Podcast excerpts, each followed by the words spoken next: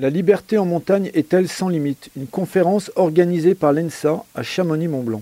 Bonsoir à tous. Euh, merci d'être venus aussi nombreux. Je vois que le, thème a fait écho euh, en vous. Euh, c'est vrai que c'est un thème qui, dans le contexte actuel, si je vous fais une, confidence, d'organiser une conférence en mettant des restrictions à l'entrée avec le thème de la liberté, ben c'est assez cocasse. Et en même temps, elle apprend cette liberté euh, de l'organiser, d'inviter euh, des beaux intervenants. Euh, justement, je pense que cette folle allée qu'on vient de passer nous a amené à réfléchir encore davantage sur des thèmes tels que celui de la liberté. Et, et du coup, ce soir, on s'est posé la question, la liberté en montagne est-elle sans limite En question, je dis bien. Donc, euh, on a choisi un angle de la pratique pour y répondre. On est parti euh, de ce qu'on va rechercher en montagne. Il peut y avoir un angle plus juridique euh, qui pourrait faire une, une, conférence à lui tout seul. Mais voilà, avec les intervenants de ce soir, on a plutôt axé ce thème sur votre pratique et, et votre ressenti en montagne aussi.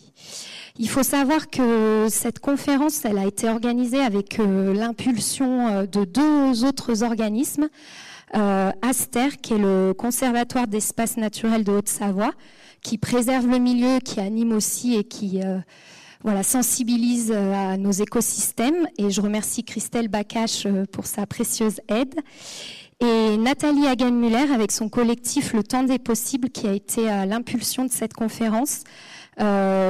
Leur but, c'est de faire émerger une conscience collective autour des enjeux environnementaux, sociaux et économiques. Et le 24, 23-24 euh, septembre, il va y avoir les états euh, généraux de la transition du tourisme en montagne. Donc, si vous voulez aller un peu plus loin euh, dans ce thème-là, je vous invite à regarder sur leur site. Merci à eux. Maintenant, les intervenants, je suis très heureuse de la, la belle table ronde qu'on a ce soir.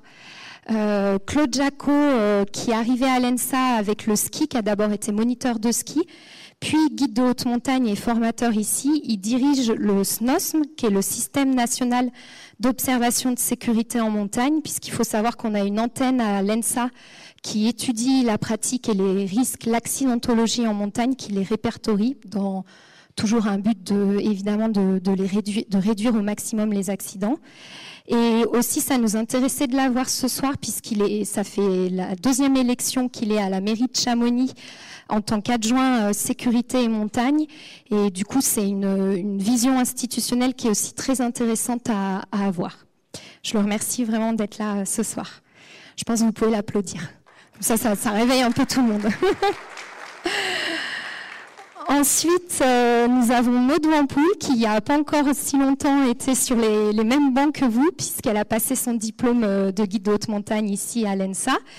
Et son parcours en sociologie du sport nous intéresse, puisqu'elle est en train d'écrire une thèse euh, qui, qui étudie le profil des pratiquants et leur rapport au risque.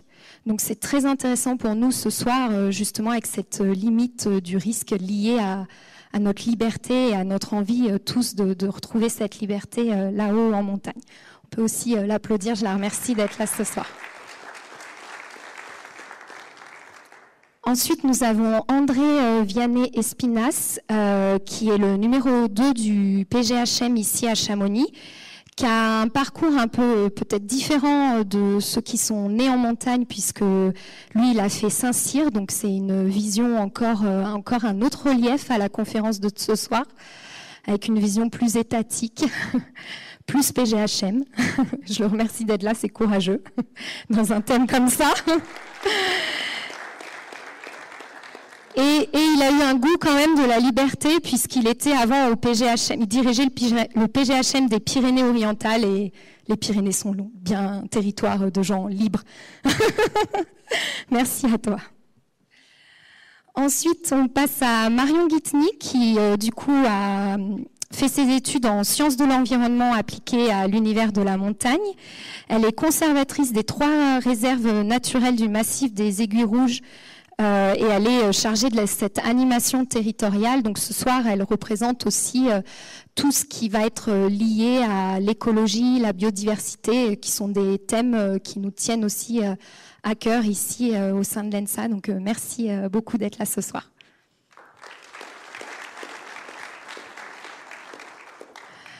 Nous avons aussi Yannick Graziani. Yannick Graziani, il est tellement libre que j'ai eu du mal à lui coller une étiquette. parce que j'ai vu un parcours euh, varié euh, d'himalayistes grimper des montagnes euh, pour soi, avec ses compagnons de cordée, dans un, style amateur dans le sens où il a toujours cherché à voilà partir en expédition financée par lui-même, dans cet esprit de, de, style alpin, un style léger, en laissant le moins de traces possible de son passage mais aussi il fait le boulot de guide de haute montagne et il a un rapport euh, assez intéressant avec ce métier-là que je pense qu'il est intéressant à transmettre aux, jeunes aspis, enfin jeunes et moins jeunes aspis qui sont qui sont là.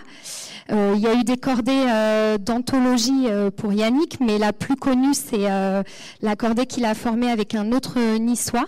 Stéphane Benoît, que vous connaissez aussi peut-être puisqu'il est professeur ici à l'ENSA et euh, dans une, une, aventure, une épopée même euh, à la face sud de l'Annapurna en, en 2013. Et je le remercie parce que je pense son expérience au, au fil de ses expéditions et de son métier de guide de haute montagne euh, va être très intéressante. Merci à toi Yannick d'être là ce soir.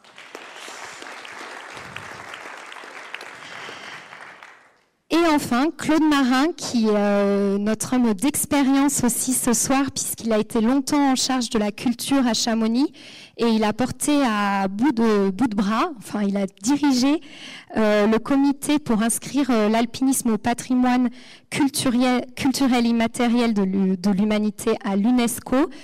Et pour moi, Claude, c'est un peu la synthèse entre préserver un milieu, mais le laisser aussi euh, préserver des valeurs et laisser l'alpinisme avoir libre accès à ce milieu. Et du coup, dans cette conférence sur la liberté, ça me semblait extrêmement euh, pertinent de, l'entendre. Je le remercie euh, chaleureusement.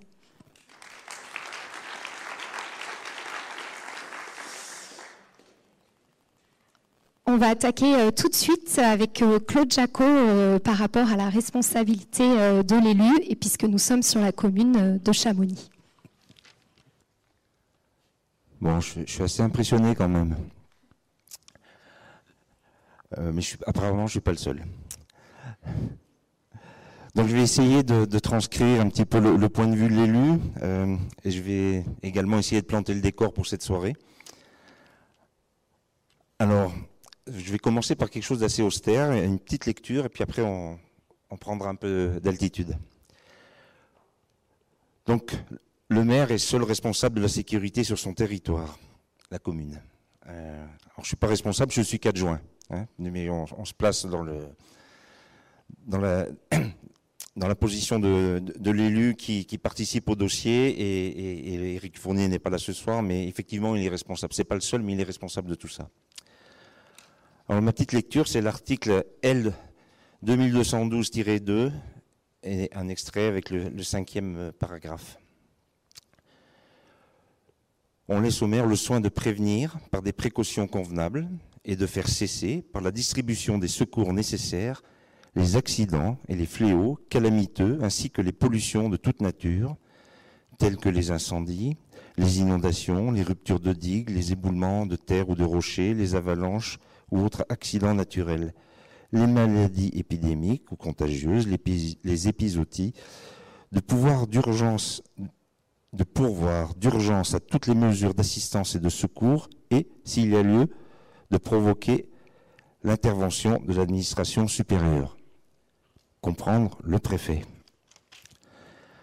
Alors, euh, en dehors du fait qu'il faut un certain courage pour euh, se présenter et après assumer les, les rôles, euh, voilà donc un sujet délicat. Je, vais faire trois petites réflexions et puis euh, ensuite, euh, ça va permettre, je pense, de lancer les, débats. Alors c'est un sujet délicat et je vous propose d'essayer de, prendre un peu de hauteur pour trouver et voir la liberté. Parce que dans ce que j'ai dit avant, on, on, se demande où elle est. Alors on peut, je me suis dit, finalement, on parle de montagne et de haute montagne et d'alpinisme de quoi le maire n'est pas responsable. Alors le maire n'est pas responsable du graton qui casse, du pied qui zippe,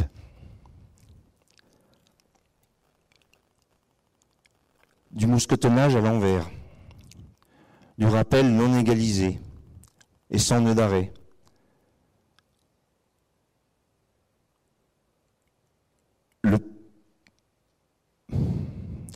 L'erreur d'itinéraire et euh, qui demande euh, une ah oui cette erreur d'itinéraire elle devient ou pas une variante parce que euh, quelquefois on est très fier de rentrer dans la vallée en disant qu'on a fait une variante. En fait, on s'est trompé, on a trouvé un autre chemin qui passe et on est content d'avoir créé une variante. Donc tout ça, le maire n'en est pas responsable. Et finalement, au fil des années, on a cette euh, forme d'us et coutume, qui est un, vocabulaire que, que l'on a du mal à vraiment euh, définir pleinement, mais qui est très utile. Alors les us et coutumes, si on résume, c'est pour être libéré il faut s'assumer. Ça veut dire que chacun est responsable d'utiliser ou pas le matériel qui est en place. Il peut en rajouter ou en enlever. C'est lui, chacun est responsable d'emmener ou pas un marteau pour taper les clous dans les voies classiques en pensant qu'ils ont peut-être bougé. Ou alors on a tout ce qu'il faut autour de Baudard pour ne plus utiliser les clous. Donc, euh, ces juste et coutumes, je pense qu'elles sont partagées, mais André Vianney nous, en dira plus. Euh, c'est quand même euh, une règle que l'on que l'on partage pour euh, pour savoir pour savoir ce, que fait chacun en montagne et si vraiment il s'assume et s'il est suffisamment responsable. Et quelque part, on ne lui demande pas de compte.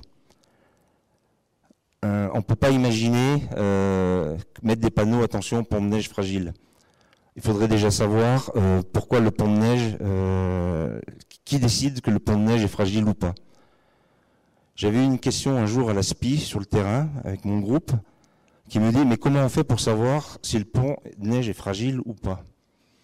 Je dis bah, c'est très simple. On prend 50 guides d'un côté de la crevasse, on leur demande de traverser et ils ont le choix de s'encorder ou pas, de traverser ou pas, et tous ceux qui ont passé de l'autre côté avaient raison. Tous ceux qui n'ont pas osé traverser ont raison aussi parce qu'ils sont toujours à la surface. Et ceux qui sont tombés parce que là où ils sont passés et le pont s'est écroulé, eh bien, ils avaient mal apprécié. Donc, il n'y a pas de règle. Il n'y a pas de règle. Il faut rester humble. Et puis, quelquefois, on a des techniques pour, euh, pour apprécier la situation. Alors, en tant qu'élu, s'il faut faire une petite conclusion intermédiaire, l'équilibre il se trouve dans les informations que l'on porte à connaissance des visiteurs. Finalement, l'élu il a une obligation de moyens sur euh, ce à quoi un visiteur va être confronté au-delà d'une certaine euh, étape. Cette étape, c'est notamment l'arrivée de la remontée mécanique en altitude. Et à un moment donné, il y a une ligne, il y a une porte, il y a des panneaux qui marquent la fin de la montagne aménagée et le début de la montagne sauvage. Et ces panneaux que l'on voit derrière moi, euh, ils sont posés une fois, mais c'est tout. On, en dispose le moins possible et il serait totalement euh, infondé d'aller chercher à, prévenir un risque particulier tel le virage dangereux sur la route départementale qui nous conduit de Megève à Ugine. Hein, c'est pas du tout dans cet esprit-là. Donc on sait, si on s'engage, on a vu, on peut pas faire autrement. Si on descend l'arrêt de l'aiguille du midi, on a tiré le portillon et on a de ce fait, par cette action, accepté le fait de, passer sur le domaine de la montagne sauvage. dernier point, transmettre des informations, c'est important. Alors elles peuvent être génériques, je viens de parler des panneaux. Après, on n'a pas fait que ça dans la commune, hein, ça ne date pas d'aujourd'hui. Il y a eu la création de l'OHM dans les années 70 pour renseigner les alpinistes sur les conditions telles qu'elles pouvaient être perçues et euh, transmises en vallée à un point, euh, un point d'accueil. Et ce qui est très important, c'est que ces informations, elles doivent rester factuelles. C'est-à-dire, ce ne sont pas des décisions. On ne dit pas, bah tiens, c'est bon à cet endroit-là Vous pouvez aller faire le Wimper, il est très bon. Euh, bon, aujourd'hui, il n'y a plus de glace. Euh, mais on dit, voilà, il reste de la, neige ou il n'y a plus de neige. Donc c'est la différence entre le factuel et, et puis une, information qui, conduit trop la décision et qui priverait la liberté de l'alpiniste ou du guide en ayant reçu une information qui est déjà trop prédigérée. Donc c'est du factuel que l'on que l'on cherche à faire passer. Je sais que ce sont des questions qui animent aussi les groupes WhatsApp des, des alpinistes et des guides. Voilà, j'espère que j'ai pas fait trop long. C'est parfait, on a bien compris euh, la singularité euh, du domaine de la haute montagne qui, euh, contrairement aux pistes de ski, contrairement aux routes, ne souffre pas d'une signalétique qui laisse justement le choix aux pratiquants d'exercer son, libre arbitre. Et d'ailleurs, sur ce choix des, pratiquants, je vais donner la parole à, à Maude, qui va nous expliquer ce qu'on va chercher là-haut et euh, surtout euh, ce rapport à la liberté que les alpinistes euh, veulent trouver. Merci Clémentine. bonsoir à tous. Du coup, comme Clémentine l'expliquait tout à l'heure, moi à la base j'ai surtout travaillé sur l'accidentologie des pratiques de montagne, surtout sur l'alpinisme et le ski de randonnée, avec un angle de STAPS, de sociologie du sport. Euh, toute une partie de ma thèse, c'est tout d'abord sur les statistiques, notamment du SNOSM, que gère en partie Claude Jacot, sur les statistiques du PGHM, et puis sur la question des facteurs de risque, des causes d'accidents, euh, pour essayer d'en connaître un peu plus et de, mieux les prévenir.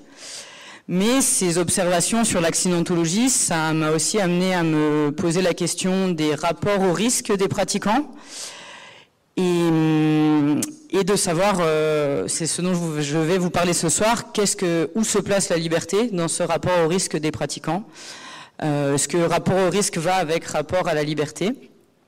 Et donc du coup, c'est bien un point de vue un peu sociologique que je, vous que je veux vous amener ce soir, sociologie des pratiquants et non pas un jugement ou une opinion sur euh, le fait de savoir si les prises de risque des pratiquants, si leur, euh, désir de liberté, par exemple, sont acceptables ou non d'un point de vue, par exemple, de la responsabilité d'un élu, d'un point de vue peut-être de régulation environnementale ou d'un point de vue euh, de secouriste, si c'est acceptable dans une société de revendiquer cette euh, prise de liberté ou si euh, réellement elle est assumée ou non. Moi, ce que je vais vous mettre en avant, c'est plutôt ce qui ressort de description des pratiquants et de ce qu'ils mettent en avant. Donc, pourquoi, en s'intéressant à l'accidentologie, on s'est intéressé un peu plus loin au rapport au risque? C'est parce que euh, on s'est rendu compte, pour faire dans les grosses lignes, vraiment en gros traits, qu'une grande partie des accidents arrivent à des pratiquants expérimentés ou du moins à des pratiquants qui sont loin d'être inconscients du risque. Le mythe du touriste en tong euh, qui remplit les, mm, les statistiques, euh, les hélicoptères du PG, ça représente peut-être que, que tu me... Voilà, est faux, on est bien d'accord. Donc voilà, les pratiquants sont conscients du risque, voire même revendiquent et mettent en avant une gestion du risque euh, minutieuse, réfléchie, aboutie. On s'est donc posé un peu plus la question de pourquoi s'engager en connaissance de cause euh, face à ce risque et quels sont les rapports au risque des pratiquants. Ce rapport au risque, il est pluriel, complexe, euh, il change suivant les pratiquants, suivant beaucoup de choses, mais une des motivations, en tout cas, à pratiquer qui ressort, c'est la recherche d'un certain sentiment de liberté. Ça, ça ressort, excusez-moi, à travers euh, plusieurs entretiens auprès de pratiquants différents et puis à travers une étude à grande échelle auprès d'environ 2000 pratiquants de tous horizons. Et cette recherche de sentiment de liberté, donc elle fait partie des différents motifs, motivations de pratique, mais elle s'exprime pas directement sous le terme de liberté dans la bouche des pratiquants, mais plutôt sous le terme, terme de responsabilité, et de vouloir se sentir, se mettre dans une situation dans laquelle on se sent responsable de ses choix, dans laquelle on se sent acteur de ses décisions. Et ce sentiment de se sentir acteur, ce sentiment d'autodétermination, on parle parfois, il est d'autant plus fort que ces décisions, elles peuvent avoir des conséquences très importantes, dont la mort, dont les accidents, etc. Et donc ça, ça fait partie d'une des, des motivations de qu'est-ce qu'on va chercher là-haut, c'est se sentir acteur, un peu maître de son existence. D'ailleurs, ça, ça m'amène à vous donner un, angle peut-être un peu plus sociologique de la définition de la liberté. Les sociologues, quand ils s'interrogent sur la question de la liberté, ils se posent souvent la question de savoir si euh, les individus prennent leurs décisions en leur propre arme et conscience Est-ce qu'ils sont totalement libres des décisions qu'ils prennent Ou est-ce que ces décisions sont en partie euh, dictées, orientées par la société, pour faire large, mais par des normes euh, socioculturelles qui peuvent être celles de petits groupes, celles de genre, celles d'âge, celles de classe sociale, etc. En tout cas, en montagne, la liberté pour les pratiquants, elle s'exprime souvent à travers ce sentiment de responsabilité. Alors, je vous ai mis quelques citations d'entretien. Euh, par exemple, pour moi, le plaisir, c'est justement d'oser à quel point je veux prendre des risques. Je recherche le truc où c'est moi qui ai pris la décision. Non, moi j'assume mon risque. J'adore le côté Rubikube où il faut trouver ton chemin, trouver la solution la plus safe au sein d'un environnement hostile.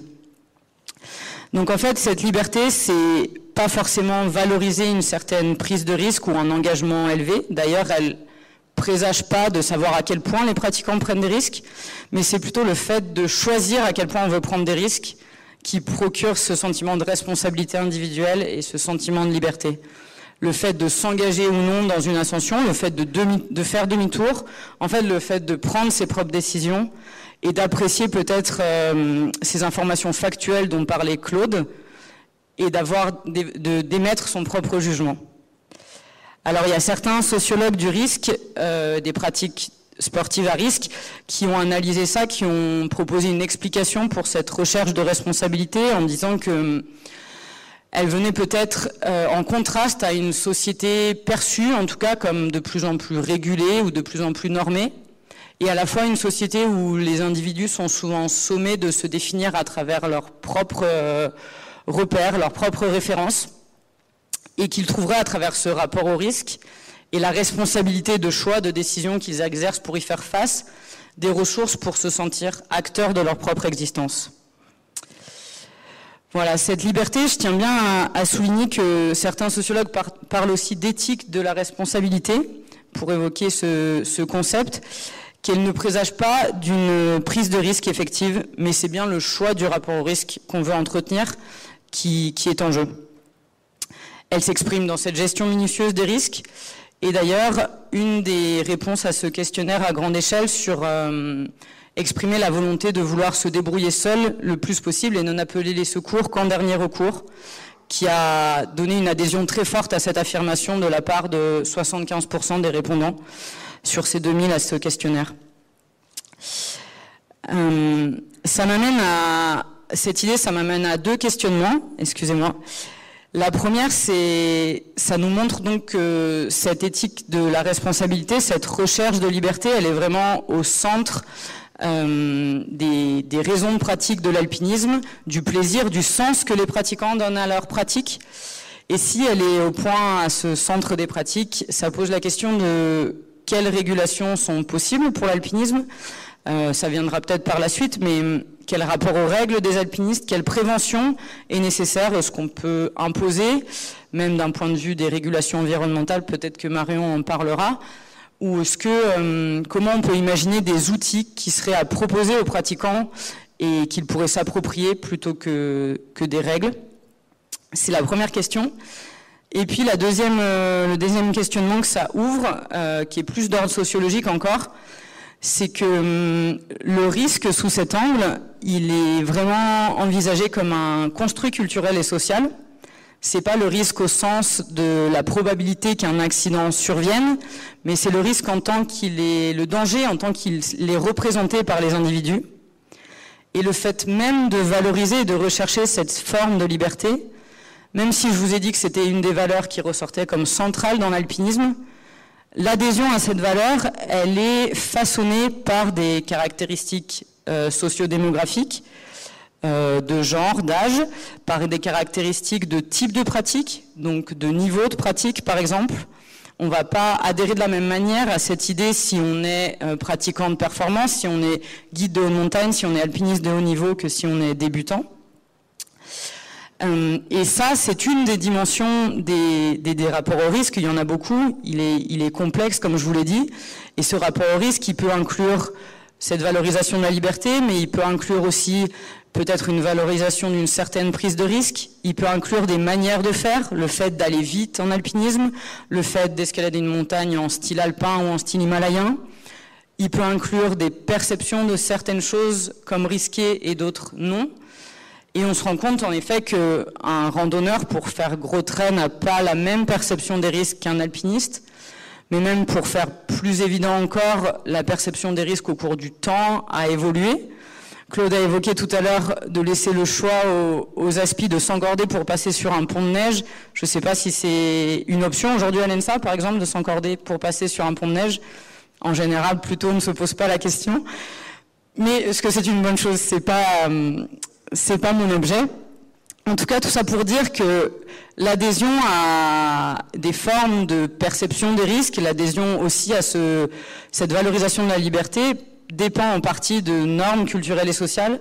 Et donc, on peut se poser la question de savoir si, pour reboucler avec le thème de la liberté, on adhère à cette idée par euh, le fait de notre construit culturel, de la culture de pratiquants dans laquelle on se trouve, parce qu'on est aspi à l'ENSA, parce qu'on est pratiquant de haut niveau, ou est-ce que c'est une volonté complètement personnelle?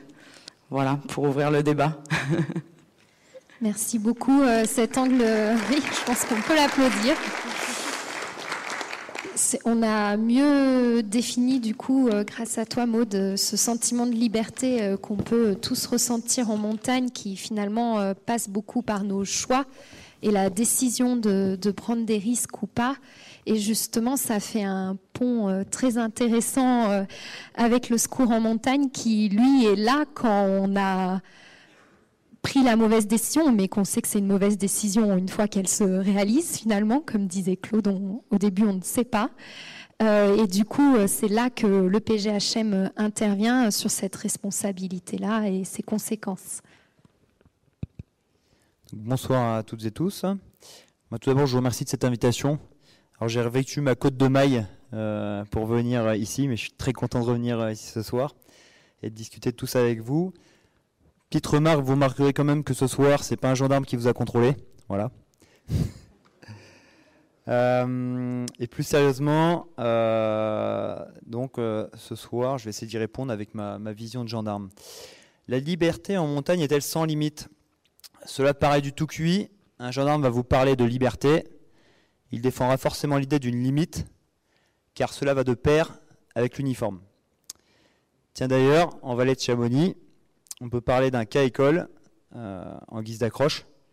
L'arrêté de protection habitat naturel sur la voie normale du Mont Blanc, qui a été signé par euh, le préfet de lhaute savoie 1er octobre 2020. Lorsque les refuges sont ouverts, on ne peut même plus poser le sac de couchage où l'on veut. Obligation de réserver. Seul l'alpinisme, le paralpinisme et le ski alpinisme sont autorisés au-delà du glacier de Tête-Rousse. On ne peut plus rien faire. On ne peut même plus hisser le drapeau de notre choix sur le toit de l'Europe il faudrait en demander l'autorisation à un comité de suivi de l'APHN, barbarisme. Bref, où va-t-on On ne sera plus libre. Les technocrates semblent avoir pris la main. Plus sérieusement, la question de la liberté en montagne soulève de nombreuses interrogations et remarques. Suis-je vraiment si limité que cela dans mon rôle de premier de cordée Dans quelle mesure peut-on remettre une partie de notre liberté individuelle pour le bien commun Entre parenthèses, sécurité des usagers, environnement, etc. Liberté, responsabilité, prise de risque et risque réalisé sont euh, des questions qui, faire, qui sont intimement liées et qui, euh, j'en suis sûr, chaque, chaque mot pourrait faire l'objet d'une conférence en soi. Permettez-moi d'apporter quelques pistes de réflexion sur un sujet que je vais regarder avec mon prisme de montagnard, de professionnel de la montagne, de patron des secouristes en montagne et aussi d'officier de gendarmerie. je vais essayer de défendre l'idée suivante selon laquelle le PG fait le pont entre les aspirations montagnardes et les impératifs de notre société. Notre positionnement nous offre la possibilité extraordinaire d'apporter à la société notre vision de la montagne et des valeurs qui lui sont rattachées, en premier lieu celle de la liberté assumée. Alors j'ai ciblé mon sujet sur euh, finalement le territoire que je connais le mieux, à savoir euh, le territoire français. Je pense qu'on aura peut-être un peu plus euh, d'exotisme dans les propos avec quand Yannick prendra la parole. je vais vous évoquer deux, deux, points principaux avec vous. Tout d'abord, je vais faire un retour sur ce fameux arrêté de protection des habitats naturels de la voie normale du Mont Blanc. Et enfin, je partagerai avec vous des réflexions autour des demandes de secours et également des enquêtes judiciaires. Ah oui, j'avais fait que deux pages dans mon PowerPoint. Voilà. Alors, donc dans certains cas, première partie, la règle s'impose à nous et quitte à aller contre notre aspiration naturelle de montagnard. Donc c'est typiquement le cas de l'arrêté de protection habitat naturel. C'est également le cas, peut-être qu'il y aura des questions là-dessus, des arrêtés préfectoraux pris lors des différents confinements. C'est également le cas, par exemple, pour ceux qui aiment le vol libre, de la zone LFR 30B qui interdit le survol du Mont Blanc du 1er juillet au 31 août chaque année, etc., etc. La règle ne cesse de changer. Je prends par exemple avec le développement des drones, euh, professionnels comme amateurs. Euh, ben, en fait, à chaque, nouvelle pratique, on se pose la question d'une règle. Voilà.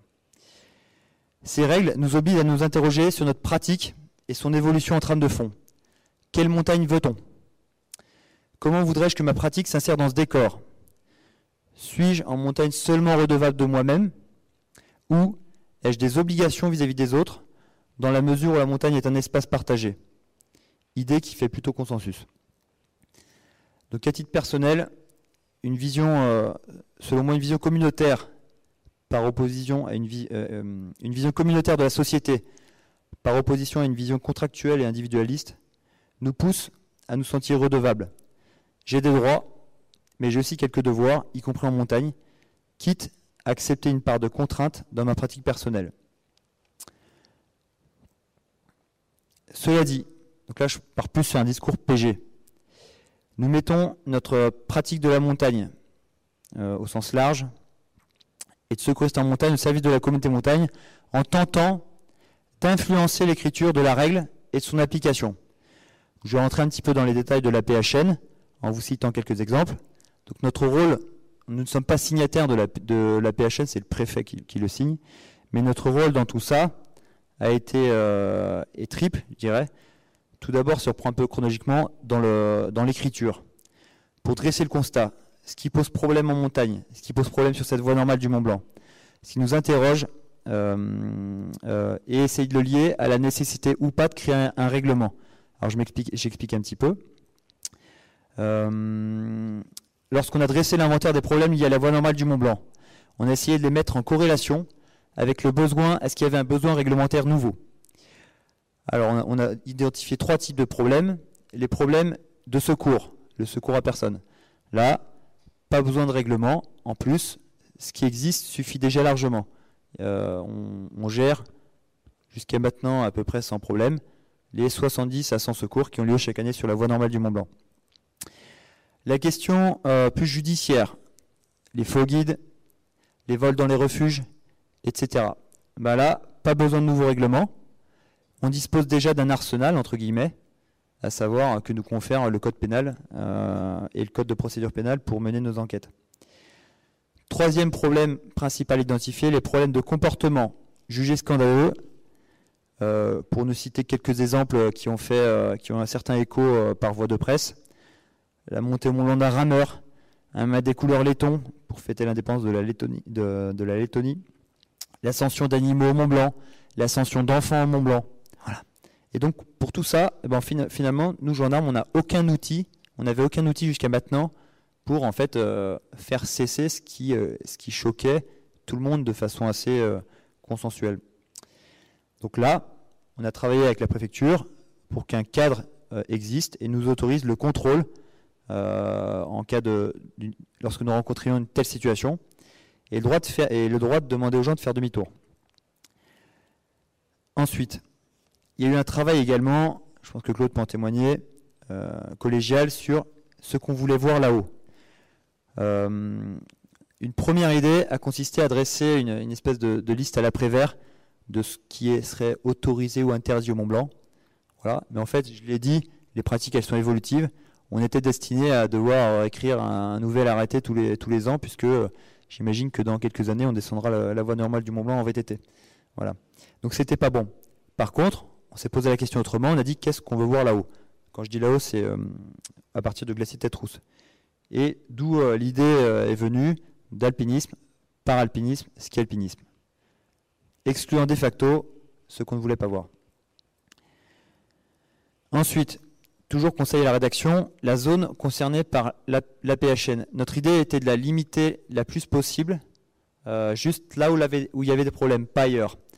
L'idée qui faisait assez consensus parmi les montagnards, la communauté montagne, c'était qu'il ne fallait pas traiter euh, la voie normale du Mont Blanc comme on traiterait le massif du Mont Blanc. Euh, un premier projet euh, englobait jusqu'à l'aiguille du Midi, à force de discussion, à force, je dirais, le but c'était un petit peu d'influencer le préfet dans cette rédaction.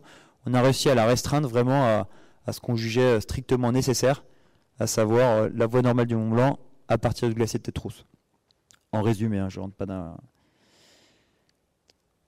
Donc voilà pour euh, ce que le, PG peut faire pour essayer de faire le pont entre la vision montagne et une approche plus réglementaire euh, qu'ont euh, nos autorités.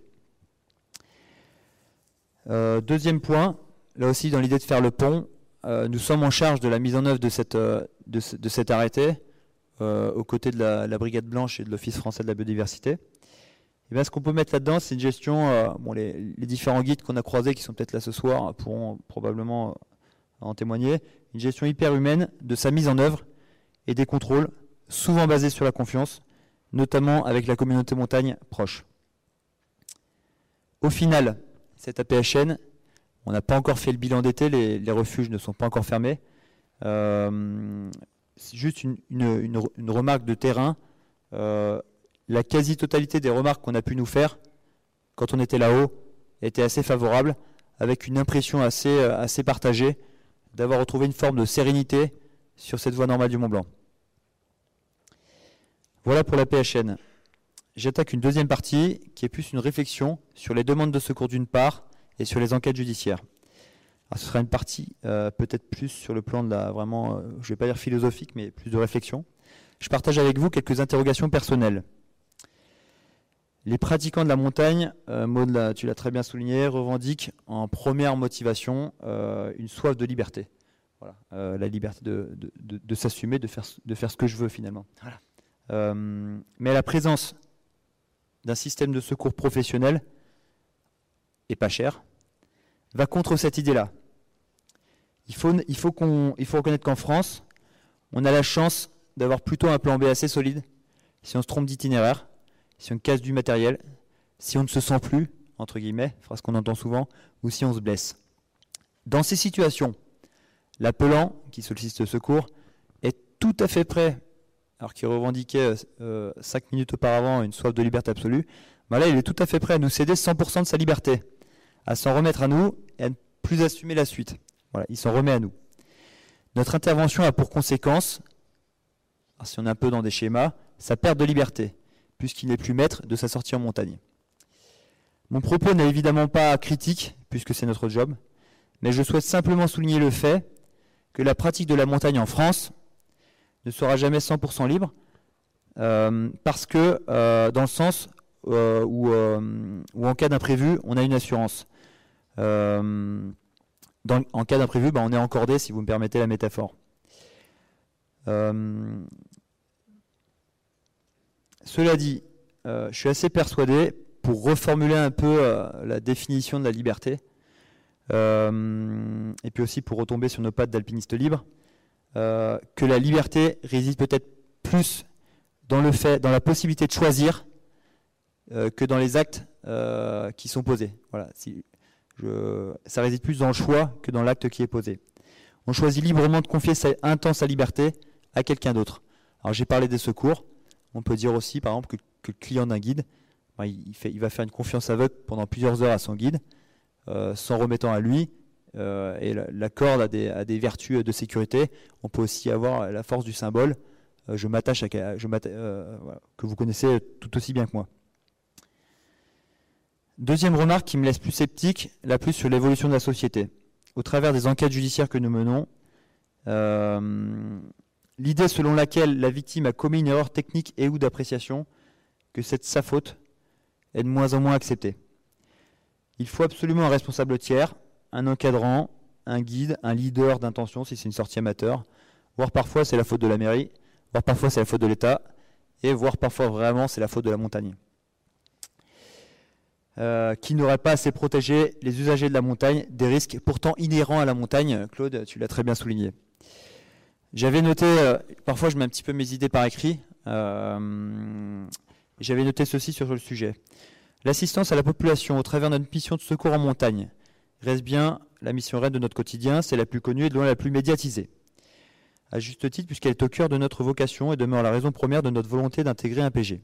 Cela dit, notre casquette de gendarme et d'alpiniste très, très pratiquant nous emmène régulièrement à avoir une analyse globale des situations que nous gérons.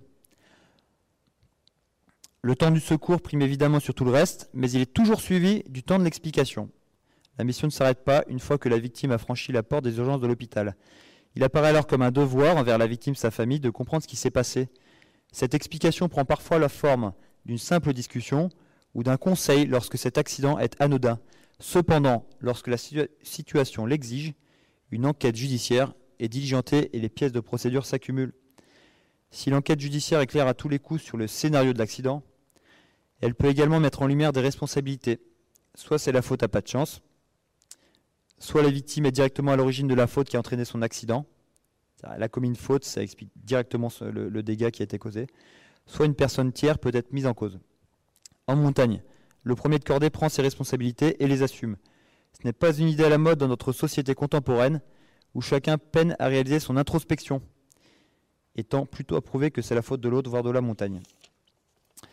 Et c'est aussi cela, dans mon job de gendarme, qui me plaît, l'idée de tirer au clair les raisons des accidents de montagne. Ce milieu reste pour moi un environnement qui ne ment pas, où la tricherie n'est pas permise. Chacun est responsable des actes qu'il pose. Notre rôle de, gendarme, de gendarme en PG, de gendarme montagnard, consiste alors à expliquer dans ces cas, dans ces cas-là, le lien de cause à effet qui a conduit au préjudice d'une victime, souvent dur à entendre. On entend souvent c'était un alpiniste ou un sportif chevronné, mais terriblement objectif. Et j'aime bien cette idée que lorsque je formule une synthèse d'une enquête judiciaire, eh bien on peut mettre un petit peu notre pierre à l'édifice d'une pratique de la montagne qui est libre, au sens où elle doit s'assumer. Alors parfois pour le pire, mais tellement souvent pour le meilleur. Donc en conclusion de mon propos, je crois que je ne suis pas encore hors temps, j'ai encore deux minutes. Euh, en conclusion de mon propos, bah, ce que je voulais partager avec vous ce soir, c'est peut-être une, redéfinition de la liberté qui réside peut-être plus dans le choix libre que nous posons euh, en montagne. Ça tient peut-être plus à ça que finalement au déroulé de la, sortie en elle-même. Pour ce qui est, euh, c'est plus une problématique plus, euh, je dirais, française euh, et peut-être occidentale. Pour ce qui est des, des, règlements qui sont posés, une vision communautaire de la société montagnarde doit nous conduire individuellement face à un problème réel qui est posé, accepter de délaisser une petite partie de notre liberté pour une règle qui servirait l'intérêt général.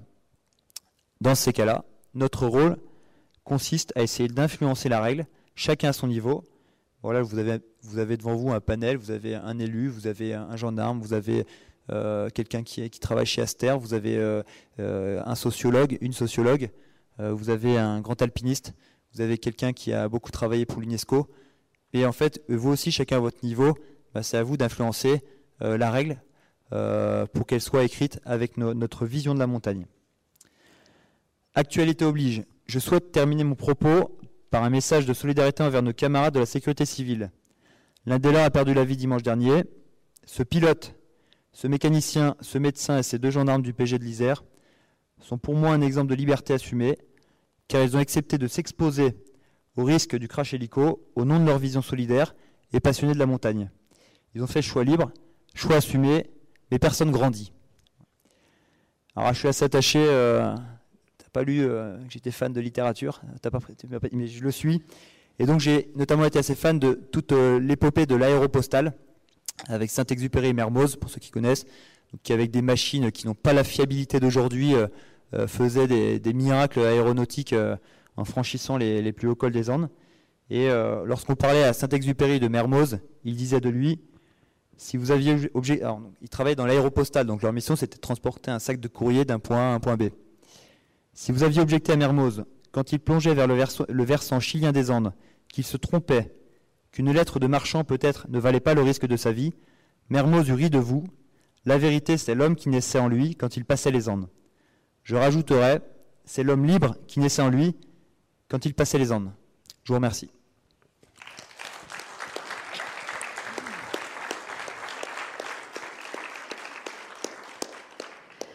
Merci beaucoup euh, pour ce témoignage bien complet et, j'ai aussi compris euh, par ton témoignage que c'était pas seulement une opposition, mais vraiment euh, essayer de pousser un maximum cette vision libre de la montagne tout en la conjuguant avec des règles sociétales qui soit vivable pour tout le monde et qui puisse coordonner le tout. Et quand on parle euh, du vivant, du vivre ensemble, euh, on est de plus en plus aussi euh, impliqué dans les, les, écosystèmes, le réchauffement climatique qui nous impacte, qui impacte nos montagnes. pour refaire un pont avec l'actualité, il y avait les suites de, des 200 ans de la compagnie des guides et une partie de l'Amérique est montée à Paris, voilà, défendre cette vision de l'écologie et, de la biodiversité. Et du coup, je laisse la parole à Marion, qui est spécialiste de cette réglementation-là et de ce, domaine-là. Bonsoir à tous, merci. Euh, donc moi, je vais vous parler d'environnement et de, biodiversité, plus particulièrement, et donc pas uniquement de haute montagne, euh, puisque pour accéder à la haute montagne, on passe quand même aussi par la moyenne montagne, donc je parlerai quand même pas mal de ça, et on y est, je pense, tous concernés. Je parlerai aussi de la partie française plutôt, parce que je suis pas spécialiste du reste. Euh, alors déjà, les réserves naturelles, euh, l'objectif principal de ces milieux, c'est de préserver le patrimoine naturel. C'est pour ça qu'elles ont été euh, nommées, qu'elles ont été choisies, ces espaces-là. Donc ce sont des zones cœur de biodiversité dans un réseau écologique qui dépasse là pour le coup les frontières. Ce sont des espaces protégés qui ont une réglementation propre, chaque réserve a sa réglementation. Et euh, on a un plan de gestion qui définit les enjeux, les objectifs et les actions à mener pour préserver cet espace. On a une notion de protection qui est l'outil réglementaire et la préservation, bah, après ça dépend de ce qu'on en fait. Euh, ces milieux-là, ils sont pas mis sous cloche. Euh, l'accueil du public fait vraiment partie de la réserve et de son plan de gestion, à la fois pour faire découvrir ces espaces, on a un objectif pédagogique, envers le public et aussi pour, euh, comme espace de loisirs. Donc forcément, on est amené à essayer de concilier euh, toutes les activités, euh, qu'elles soient pratiques sportives ou agriculture, exploitation forestière, etc., et la préservation du patrimoine naturel. petit point sur la réglementation. Donc, dans les réserves, au final, les pratiques sont assez peu réglementées, beaucoup moins que la PHN, dont on a parlé tout à l'heure. Euh, puisqu'il y a, on va dire que, entre guillemets, le camping qui est interdit, euh, mais le bivouac est toléré de 19h à 9h, on est quand même assez souple. Et le survol, par contre, donc là, le survol, ça comprend les parapentes et les drones. Donc les parapentes, euh, ils doivent survoler au-dessus de 300 mètres. ça, c'est ce qui concerne les pratiques. Après, les chiens, la cueillette, voilà, c'est des choses qui sont interdites aussi, mais qui, je pense, vous concernent un peu moins. Et par contre, on a une réglementation que ne, porte pas la PHN, c'est sur ce qui comprend l'équipement, puisque tous travaux, donc euh, l'équipement de voie d'escalade est interdit dans la réserve naturelle. Donc est interdit, donc ça veut dire que si quelqu'un a un projet, il est obligé de faire une demande d'autorisation pour ça. Voilà. Euh, juste pour information, la PHN, euh, ouais, non, j'en parlerai plus tard, on s'en fiche. Euh, au niveau de la fréquentation, on enregistre les nombres de passages avec des, systèmes qui s'appellent des éco-compteurs. Et là, je vous ai mis quelques chiffres parce que ça permet de montrer qu'il y a quand même une augmentation, enfin qu'on observe une augmentation.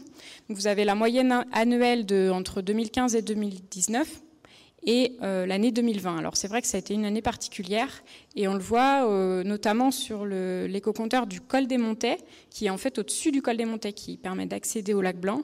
Et eh ben on a presque doublé euh, en l'espace d'une année. Voilà. Pour la fréquentation en hiver, on n'a qu'un seul dispositif, mais on observe aussi que 2021 a été une forte année, puisque bah, l'éco-compteur en question, il est positionné à un endroit où il n'y a pas besoin de remontée mécanique. Et donc, ça a été des secteurs qui ont été euh, très, très fréquentés cet, euh, cet hiver. donc, je vous parle de fréquentation pour essayer de le mettre en relation avec les enjeux. Les enjeux, la sensibilité de, de la faune et de la flore. Euh, on a des périodes et des secteurs où la sensibilité va être plus forte. Et donc c'est surtout là-dessus que vont se porter nos actions. En termes de période, la nuit, y compris l'aube et le crépuscule, c'est la période où la faune est la plus active et donc c'est une, période de sensibilité plus forte. Donc c'est plutôt, on va dire, à essayer d'éviter. Le printemps est une saison particulièrement sensible pour la faune puisque c'est la période de la reproduction et aussi pour la flore, puisque euh, bah, le piétinement euh, à cette période-là, au moment où, euh, juste après la fonte de la neige, si on piétine à ce moment-là, ça, remet en question la, pousse de la végétation. Et l'hiver, alors l'hiver c'est uniquement pour la faune qui n'hiberne pas, donc ça concerne que certaines espèces. mais en tout cas, l'hiver, c'est particulièrement sensible quand il y a des mauvaises conditions météorologiques. Et donc, les secteurs de plus forte sensibilité en hiver, ce sont les milieux forestiers et la limite supérieure de la forêt. Et euh, puisque ce sont des zones refuges, et donc à la fois en mauvaise conditions météo et euh, donc oui, en mauvaise conditions météo, souvent on peut avoir tendance en ski de randonnée à aller en forêt. Et donc là, c'est euh, bah, le, moment qui va être le plus sensible pour les chamois, les tétralyres, etc. Et les zones déneigées, alors ça c'est pour une espèce en particulier, qui est le lagopède alpin, qui va plutôt euh, rester sur ces secteurs-là. Euh, voilà. Euh, au printemps, en termes de secteur de sensibilité, on a vraiment en fait la forêt, les alpages, les zones humides. C'est un peu, c'est un peu tout. Et là, vous, allez me dire, je ne vous ai pas trop parlé de la haute montagne parce que ça ne fait pas partie des secteurs où il y a beaucoup d'espèces euh, puisque le vivant euh, ne, se sent pas très bien là-haut. Euh, donc c'est pas là qu'il y a le plus, enfin les, plus gros enjeux. Ou alors peut-être qu'on les connaît mal, peut-être que je les connais mal, mais c'est vrai que nous on a beaucoup tendance à parler de la forêt, des alpages, des zones humides. Et déjà si on arrive à préserver ça, ouais, ça serait bien. alors ouais, petite petite info pour la faune. Là je parle pas de la flore. Ça a forcément moins d'impact pour éviter de déranger la faune, voilà, lorsque le flux de pratiquants est concentré sur le même itinéraire et la même période. Donc c'est pas très agréable d'être tous au même endroit en montagne, mais quelque part, euh, en fait, bah, les animaux ils vont s'habituer au fait qu'on soit là, qu'on passe à tel horaire. Et, et s'ils sont habitués, eh ben, on voit les bouquetins dans la réserve, ont, ils se sont assez bien habitués à la présence de l'homme, un peu moins à celle du chien d'ailleurs. Euh, mais voilà, donc euh, c'est vrai que les flux de personnes qu'on va avoir au mois d'août entre 10h et 16h au lac Blanc, d'un point de vue dérangement de la faune, ben, pour nous, c'est pas forcément un, problème. Ça peut être un problème, par contre, au niveau des usages. Hein. Là, je, là, je parle vraiment euh, du point de vue biodiversité. Voilà. Alors euh, là, je vais vous présenter un petit cas concret. Donc c'est euh, un secteur euh, dans la réserve naturelle de Carl-Aveyron qui s'appelle la Combe de la Vosjale que vous devez connaître. Je ne sais pas si vous voyez très bien. Ah oui, si vous voyez bien. donc c'est un secteur où on a de la présence de tétralyres, de chamois aussi. Et dans le cadre d'un groupe de travail avec des acteurs locaux, ce secteur a été identifié comme prioritaire pour mettre en place des actions parce que à la fois il y a la présence d'espèces et à la fois c'est assez facile de le contourner. Donc, on a décidé, après avoir fait de la communication qui n'a pas trop fonctionné, de faire une matérialisation sur site avec des panneaux que vous voyez en bas à droite. Là. Oui, c'est ça. Et donc, ces panneaux, ils sont disposés sur les arbres le long de la ligne rouge. Et donc, ça permet quand même de descendre cette combe sans aucun souci. Par contre, il faut rechausser, euh, enfin, pour rempoter et récupérer l'itinéraire qui est en vert. Je ne sais pas si vous le voyez. Moi, si, ça se voit. Euh, voilà. Et mais euh, donc on a mis, on a installé ces panneaux et la photo a été prise après l'installation de ces panneaux. Et ce qu'on voit, c'est que c'est pas respecté. parce que je ne sais pas si vous voyez, il y a quand même pas mal de traces. donc on a du mal. Voilà, c'est, on a du mal à faire respecter ce genre de choses qui paraît comme ça pas forcément très compliqué parce qu'on peut facilement l'éviter. Euh, on a quand même essayé de beaucoup communiquer dessus. Alors l'installation des panneaux, on l'a fait. Euh, euh, le premier jour d'installation, on l'a fait avec plusieurs membres de la compagnie des guides de Chamonix qui nous ont aidés et merci à eux. voilà, il y a d'autres zones comme ça qui sont matérialisées par les chasseurs ou par la compagnie du Mont Blanc. Je crois que ça dépend des sites. Il y en a qui fonctionnent bien et d'autres beaucoup moins bien. Donc c'est vrai qu'on a bah, quand même du mal à, à, communiquer sur ça, alors qu'il n'y en a pas forcément beaucoup, de mon point de vue. Autre euh, problématique très différente, c'est, euh, je vous ai mis deux photos aériennes en 2013 et en 2020 du sentier qui, donc euh, d'accès au lac Blanc, hein, désolé, dans, le secteur de la REMEA. Et donc, on voit deux choses, c'est que déjà le sentier s'est bien élargi, et ensuite, dans les zones en rouge, il y a eu des nouveaux, des nouveaux sentiers, en fait, qui se sont créés. Euh, le service sentier de la communauté de communes, ils interviennent chaque année pour refaire euh, les cheminements. Mais malgré tout, euh, voilà, c'est des choses qu'on n'arrive pas à gérer. donc là, on va mettre en place des choses hein, pour restaurer. Par contre, la restauration, bah, ça coûte cher. Donc, on c'est, enfin, c'est dommage d'arriver un peu trop tard, mais c'est comme ça. Euh, du coup, un petit point sur ce qu'on a fait. Euh, je parlais tout à l'heure, on a un groupe de travail qui concerne les pratiques sportives et sensibilité de la faune en hiver. Donc c'est co-animé avec la communauté de communes de la vallée de Chamonix et ça regroupe pas mal d'acteurs. Et c'est de ce groupe de travail qui a émergé euh, ces idées de panneaux, de zones de mise en défense, de communication, de formation, de voilà, pour ce qui est faune en hiver. On a le plan de gestion de la réserve aussi qui, au moment d'étapes clés, euh, nous permet, à cette occasion-là, disons qu'on fait de la concertation, on fait des réunions pour, échanger à ce qu'on pourrait trouver comme idée euh, pour résoudre ces problèmes. En sensibilisation, bon, voilà, il y a des panneaux, des conférences, des sorties, de la présence sur le terrain. Euh, on est deux en hiver, c'est pas beaucoup. Euh, on a fait des, une carte de sensibilité que je vais vous montrer tout à l'heure. On a fait des formations pour les professionnels. Les accompagnateurs en montagne ont été assez euh, demandeurs. Ça a bien fonctionné. Euh, voilà. Et puis donc travaux de canalisation de sentiers avec la communauté de communes, les zones refuge. Bon, ça j'en ai parlé. Voilà. Donc ça c'est la carte dont je vous parlais tout à l'heure. Donc on a surtout les données sur les aiguilles rouges, en fait. C'est pour ça aussi qu'on ne l'a pas encore trop diffusé, c'est qu'on voudrait aussi avoir la partie euh, massive du Mont Blanc. Alors, ce qu'on voit déjà, c'est que c'est très coloré, parce que de la faune, bah, il y en a partout, déjà. Euh, même si ça fait pas plaisir à tout le monde, euh, ben, c'est comme ça. donc, en jaune, vous avez les ongulés, qui sont plutôt dans la forêt. En rose, c'est les zones de tétralyre. Et en bleu, c'est les zones de lagopède. Donc même si le bleu, il a l'air d'être partout, c'est surtout les zones déneigées en fait qu'il faut éviter. Donc c'est ça, on ne va pas la distribuer comme ça, faut, faut l'explication. Et puis dessus, vous avez les principaux itinéraires. Une des grandes questions qu'on se pose, c'est finalement, est-ce que euh, plus on communique, euh, plus on envoie ce genre de choses, est-ce que ça va pas faire venir plus de monde et donner des nouvelles idées d'itinéraires? Voilà, ce qui ne serait pas forcément souhaitable. Euh, mais euh, pour un peu contrebalancer cette carte qui était très colorée, euh, il y a quand même des principes en hiver à respecter. Et j'en ai, parlé tout à l'heure, c'est que sur la partie haute montagne, même alpage, pour nous, l'espace il, peut être assez facilement utilisé sans qu'il y ait d'impact sur la faune. Je pense au, au Vallon de Bérard, par exemple on n'identifie pas d'enjeu particulier. Par contre, bah, c'est la forêt, c'est les milieux forestiers. Du coup, là, en fait, le principe de l'entonnoir, c'est euh, plus je descends, bah, plus j'essaye de, rester dans les, itinéraires euh, existants, dans les traces, et essayer de ne pas les multiplier.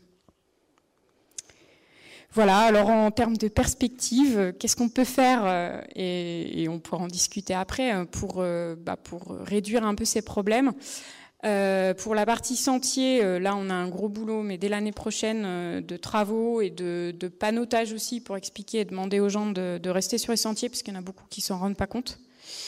Et là, on n'a pour le moment pas fait beaucoup de communication.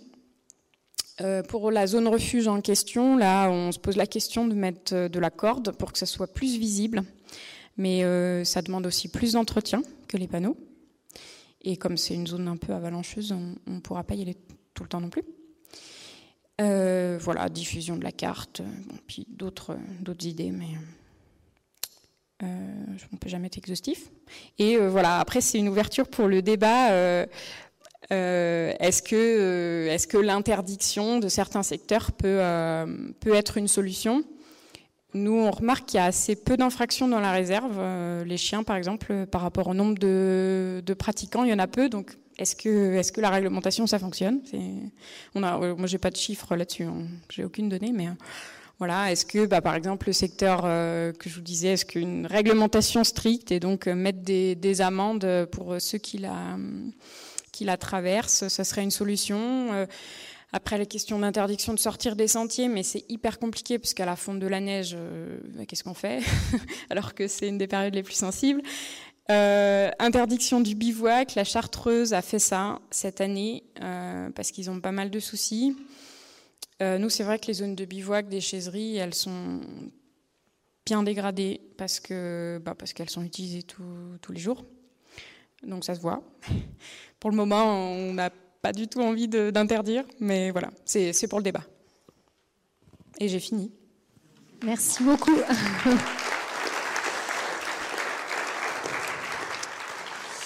J'avais fait une, une, diapo, euh, l'APHN pour les nuls, parce que je me suis dit qu'il y aurait peut-être des questions là-dessus, mais je pense que c'est pas forcément la peine de revenir dessus, parce que mes prédécesseurs en ont bien parlé. Mais si jamais, euh, voilà. Ben, on pourra même en discuter. On a laissé un bon temps de, parole, d'échange avec vous à la fin de cette conférence. Donc, euh, s'il reste des questions sur euh, la PHN, gardez-les de côté. Euh, vous aurez l'occasion d'en parler. merci beaucoup Marion, parce que c'est vrai qu'on voulait absolument te faire intervenir. je parlais des restrictions de liberté qu'on a eues à cause de cette pandémie mais on a vu euh, l'effet inverse de surfréquentation de certains milieux euh, fragiles et c'était important euh, voilà, de donner la, parole à ceux qui, de, qui essayent de préserver et de conserver ces milieux. On a fini avec les gens en uniforme. on passe maintenant à quelqu'un qui a rarement, je pense même jamais mis un uniforme, si ce n'est celui de la, compagnie des guides à la fête des guides. euh, Yannick Gradiani qui du coup euh, va nous parler de son, expérience euh, euh, de la liberté et de son, son expérience plus globalement en montagne. Bah, bonsoir à tout le monde. Voilà, moi j'habite Chabonny depuis 20 ans, je pratique le métier de guide et à la question si la liberté est-elle sans limite en montagne, ma réponse est clairement non. Tout simplement, je vais argumenter un peu en image. Euh, parce que quand on voit cette photo du Karakorum, on voit le K2, le Broad Peak et les deux Kacherbroom, on imagine euh, facilement qu'on peut se balader n'importe où euh, et imaginer tous les itinéraires qu'on veut. Alors moi, j'axe un peu mon discours sur la liberté en montagne, sur la haute montagne. On habite à Chamonix. Ici, on pratique la haute montagne. Donc, juste pour revenir sur ce que tu disais tout à l'heure, Clémentine, donc j'ai commencé à grimper et affiner mon, mon expérience avec, euh, pas Stéphane Benoît, mais plutôt avec Christian qui est là à Tromsdorf, là sur la photo, notamment au Chaumelonzo, où on s'est lancé le défi de grimper des montagnes vierges, donc qui n'avaient jamais été grimpées. Un peu comme ici, euh, dans les années euh, du romantisme au, 18, au 18e. Quoi. Donc on n'a pas de... Si vous voulez, notre liberté, elle correspond un peu aussi de, trouver nos propres chemins et de créer nos propres voies. Et, c'est ce qu'on fait, c'est quelque chose qui est, c'est fondamental dans notre pratique de l'alpinisme. Je, fais bien le distincto, mais quand même en habitant à Chamonix, c'est quand même pour moi très important cette valeur. Donc voilà, là on arrive au sommet du Chomolonzo, un sommet à 7540 mètres au Tibet, qu'on a découvert, qu'on a un peu imaginé sur, ici en France, et puis ensuite qu'on a découvert sur place. Une autre, parce qu'effectivement, la liberté, parfois, elle peut avoir quelques contraintes. C'est qu'on grimpe selon un style bien précis, qui s'appelle le style alpin, c'est-à-dire qu'on ne s'autorise pas des cordes fixes. Donc, c'est. On met. Enfin. Pour nous, la liberté, c'est pas d'atteindre le sommet d'une montagne par tous les moyens, mais par des moyens euh, qu'on a prédéfinis à l'avance. pourquoi on les prédéfinit? Parce que pour nous, c'est source de plus grande satisfaction, pour c'est voilà, de, plus gros challenge. Je ne sais pas si on peut appeler ça challenge, mais on est plus respectueux de l'environnement, on laisse rien derrière nous. Et cette montagne, la deuxième montagne qu'on a grimpée et qui n'avait jamais été grimpée, qui s'appelle le Poumarikish, encore avec Christian, euh, ça culmine à 7350 mètres et on a été les premiers à faire cette montagne. On a trouvé notre propre voie et, cette liberté d'ouvrir une voie, de créer, d'innover, c'est quelque chose de fondamental.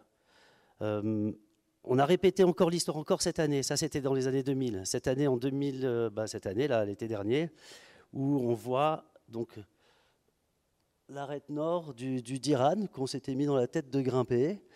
Euh, j'étais avec deux autres copains et on est parti deux mois pour grimper cette arête nord du Diran et qu'on a grimpé en trois semaines. Mais c'était complètement, si vous voulez, à part euh, avoir payé notre permis qui nous coûtait 350 dollars, euh, il n'y avait pas d'impératif, c'est-à-dire on faisait comme on voulait.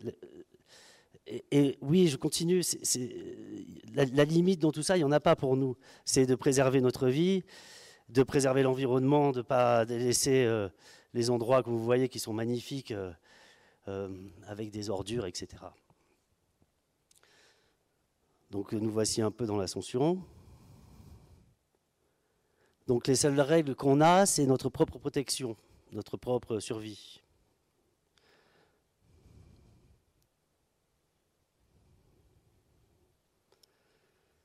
Donc nous, nous voilà au sommet. Euh, tous les trois, il y a un mois et demi, deux mois.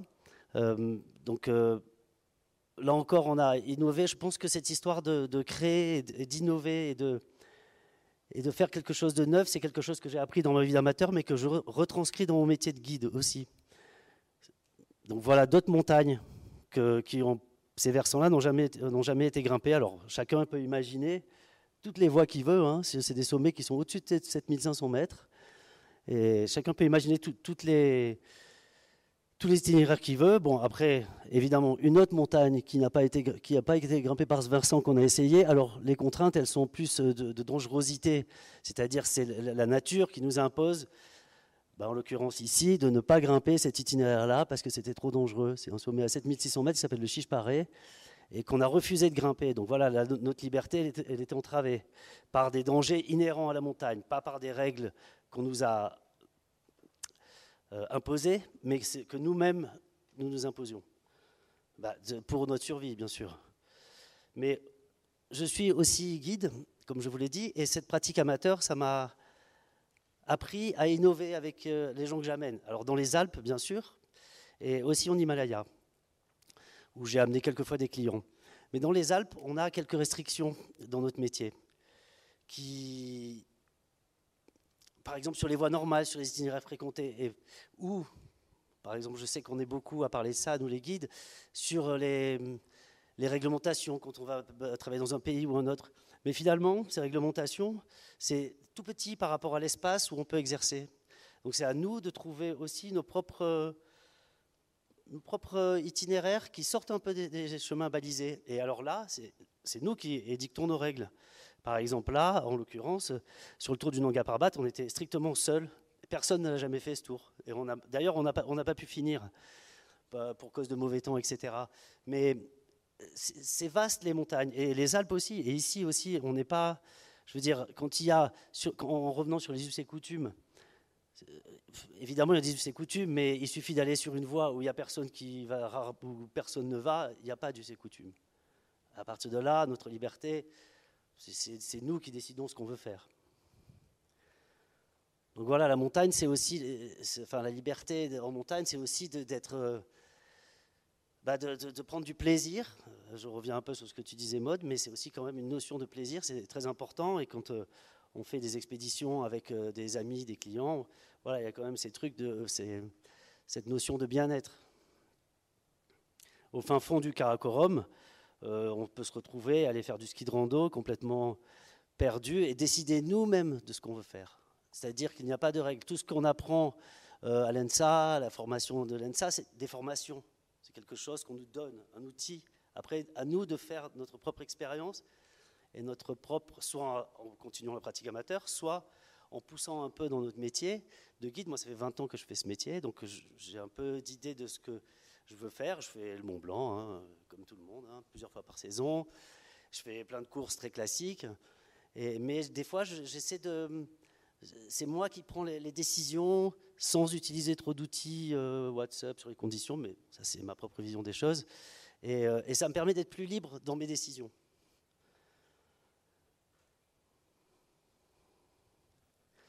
Et là, enfin, je termine avec euh, notre dernière expédition, encore le, mois de juillet dernier, où finalement, on ne savait plus euh, trop quoi faire après avoir fait l'ascension d'un sommet à 7000. On s'est dit, on va en faire un autre, évidemment. Et euh, donc on, s'est retrouvé avec, euh, à découvrir une vallée complètement perdue, juste en, pianotant sur Internet une journée, en se disant, bon, ben, on va aller là-bas. Et on a découvert cette vallée. Alors il y avait déjà eu un itinéraire tracé dessus. On a vu l'itinéraire, on n'est pas allé complètement au hasard. Et on est allé grimper le Rakaposhi. Alors je pense que les images, elles parlent d'elles-mêmes. C'est magnifique. Je pense que ça a été fait une fois avant nous, cette ascension. Il n'y a pas beaucoup d'informations ici. Il y a des topos, il y a plein, plein d'informations. On suit parfois, euh, les topos. Donc c'est un peu plus facile de, de trouver son itinéraire. Mais euh, donc voilà, on a grimpé le Rakaposhi. Alors, juste avant le sommet, moi je me suis arrêté. J'ai dit à mes copains écoutez, les gars, montez, vous êtes très bien. Moi je reste là à 7000, j'assure un peu pour la descente. J'étais un peu plus fatigué que, eux. Et, je finis sur cette photo parce que c'est encore une photo comme la première qui montre à quel point c'est gigantesque. Alors l'Himalaya, bien sûr, parce que j'y vais souvent, dans ma pratique amateur et aussi dans ma pratique professionnelle, de temps en temps. Mais les Alpes aussi, c'est pas si petit, c'est-à-dire que le, la zone où on n'est pas obligé d'aller, si on va sur des endroits qui sont très fréquentés et très... À nous, je veux dire, nous, guides, et, nous, amateurs, d'aller dans des endroits où on, crée nos propres, nos propres ascensions, voilà, avec nos propres règles. Donc c'est pour ça que cette photo, elle exprime aussi bien, pour moi, l'idée que la liberté en montagne, oui, elle est sans limite. C'est trop vaste pour qu'il y ait des limites. Voilà, bah c'était un peu le sujet de, de, mes dix minutes. Voilà. Merci Yannick.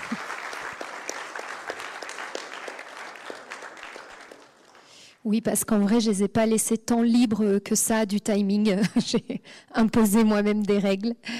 Euh, merci euh, pour cette, euh, ce voyage qu'on a fait avec toi et, et cette vision de l'alpinisme. Et on, retiendra que libre à nous, malgré les contraintes des lieux très fréquentés tels que la voie normale du Mont Blanc, de se créer d'autres espaces où on va ressentir davantage cette liberté et cette créativité que, nos montagnes et les montagnes d'ailleurs nous offrent.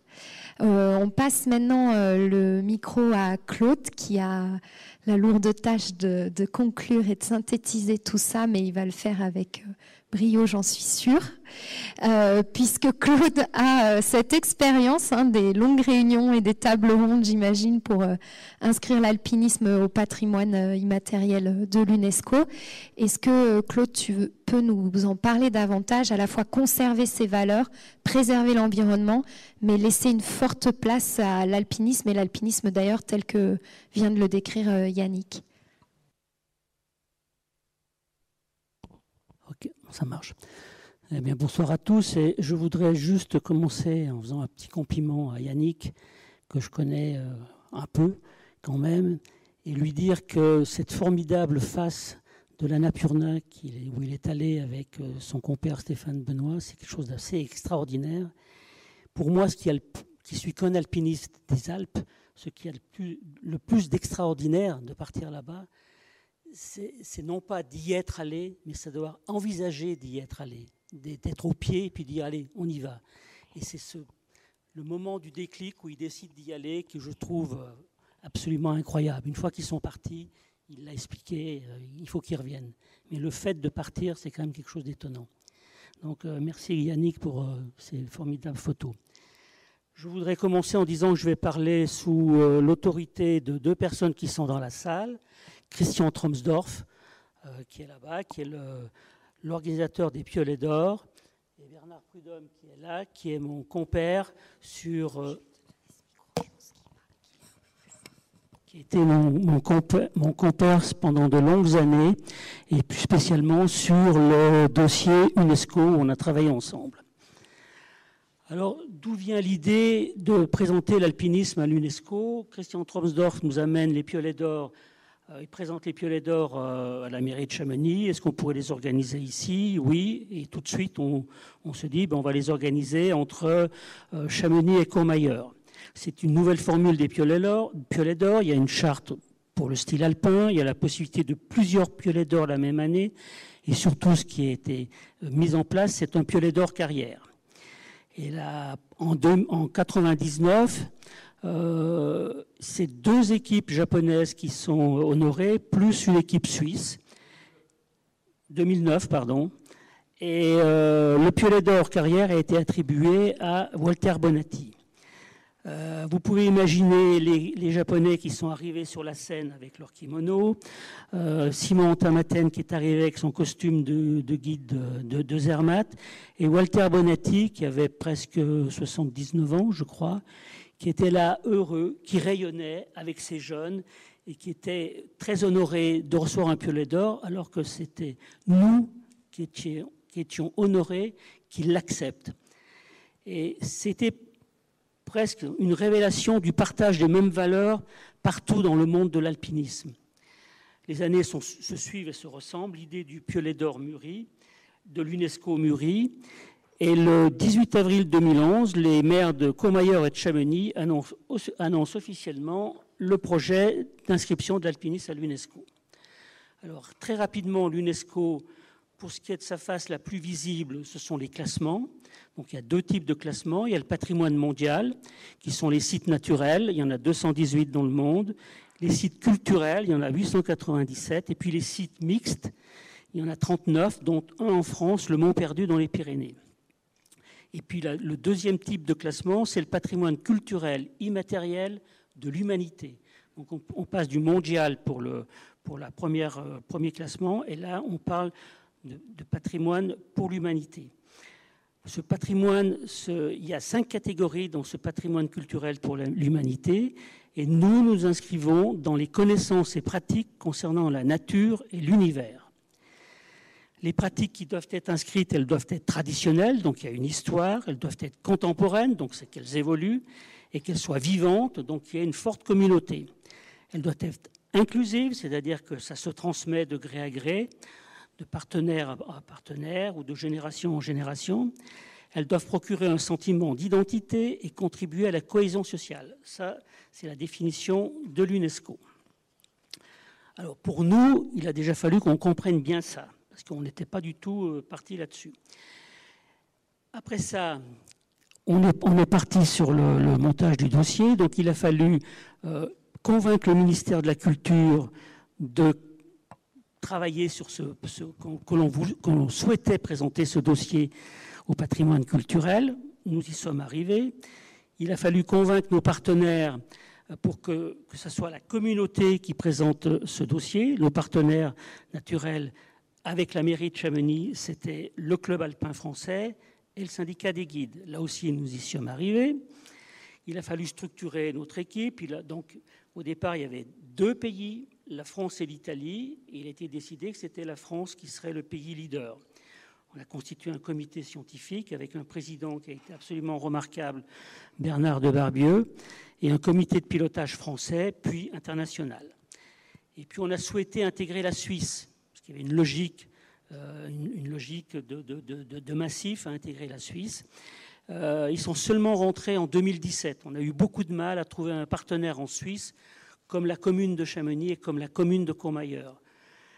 Là aussi, nous, y sommes arrivés. Et alors que nous pensions que nos vécus euh, autour du massif, que notre langue et que la, manière dont on pratiquait l'alpinisme, on était, on était proches les uns des autres. Mais on s'est aperçu rapidement que dès lors qu'on a commencé à aller voir vers les, les, clubs alpins, les, associations de guides, puis les ministères, on était très différents.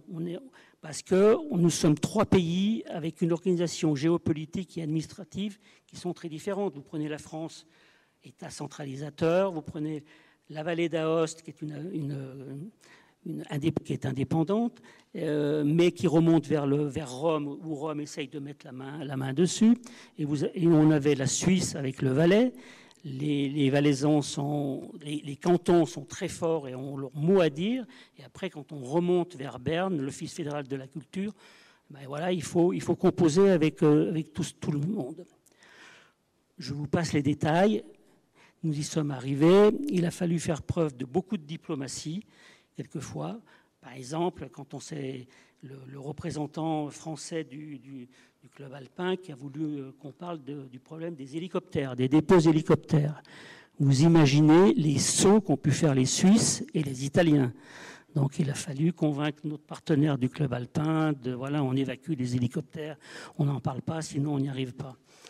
Pour l'Italie, par exemple, euh, euh, quand on a eu affaire aux gens du ministère, ils ont il souhaitait qu'on inclue le massif des Abruzes dans le, dans le, massif, euh, dans le massif qui pouvait porter le,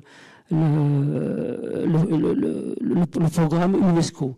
On n'y serait, serait jamais arrivé. Et donc là, il y a notre interlocutrice au ministère de la Culture qui est intervenue et qui a fait un travail remarquable. En conclusion, le 11 décembre 2019, à Bogota, les représentants des 187 pays membres de la Convention du PCI, du patrimoine culturel, ont voté à l'unanimité le classement de l'alpinisme à l'UNESCO. On peut passer la, vidéo. Donc vous allez voir une petite vidéo qui nous a été envoyée à la suite du classement, deux jours après, par euh, Reynald Messner et qui nous parle du classement à l'UNESCO. Voilà, alors c'est une vidéo en italien, il y a les sous-titres, donc euh, je vous conseille de, de bien se focaliser aussi sur les sous-titres.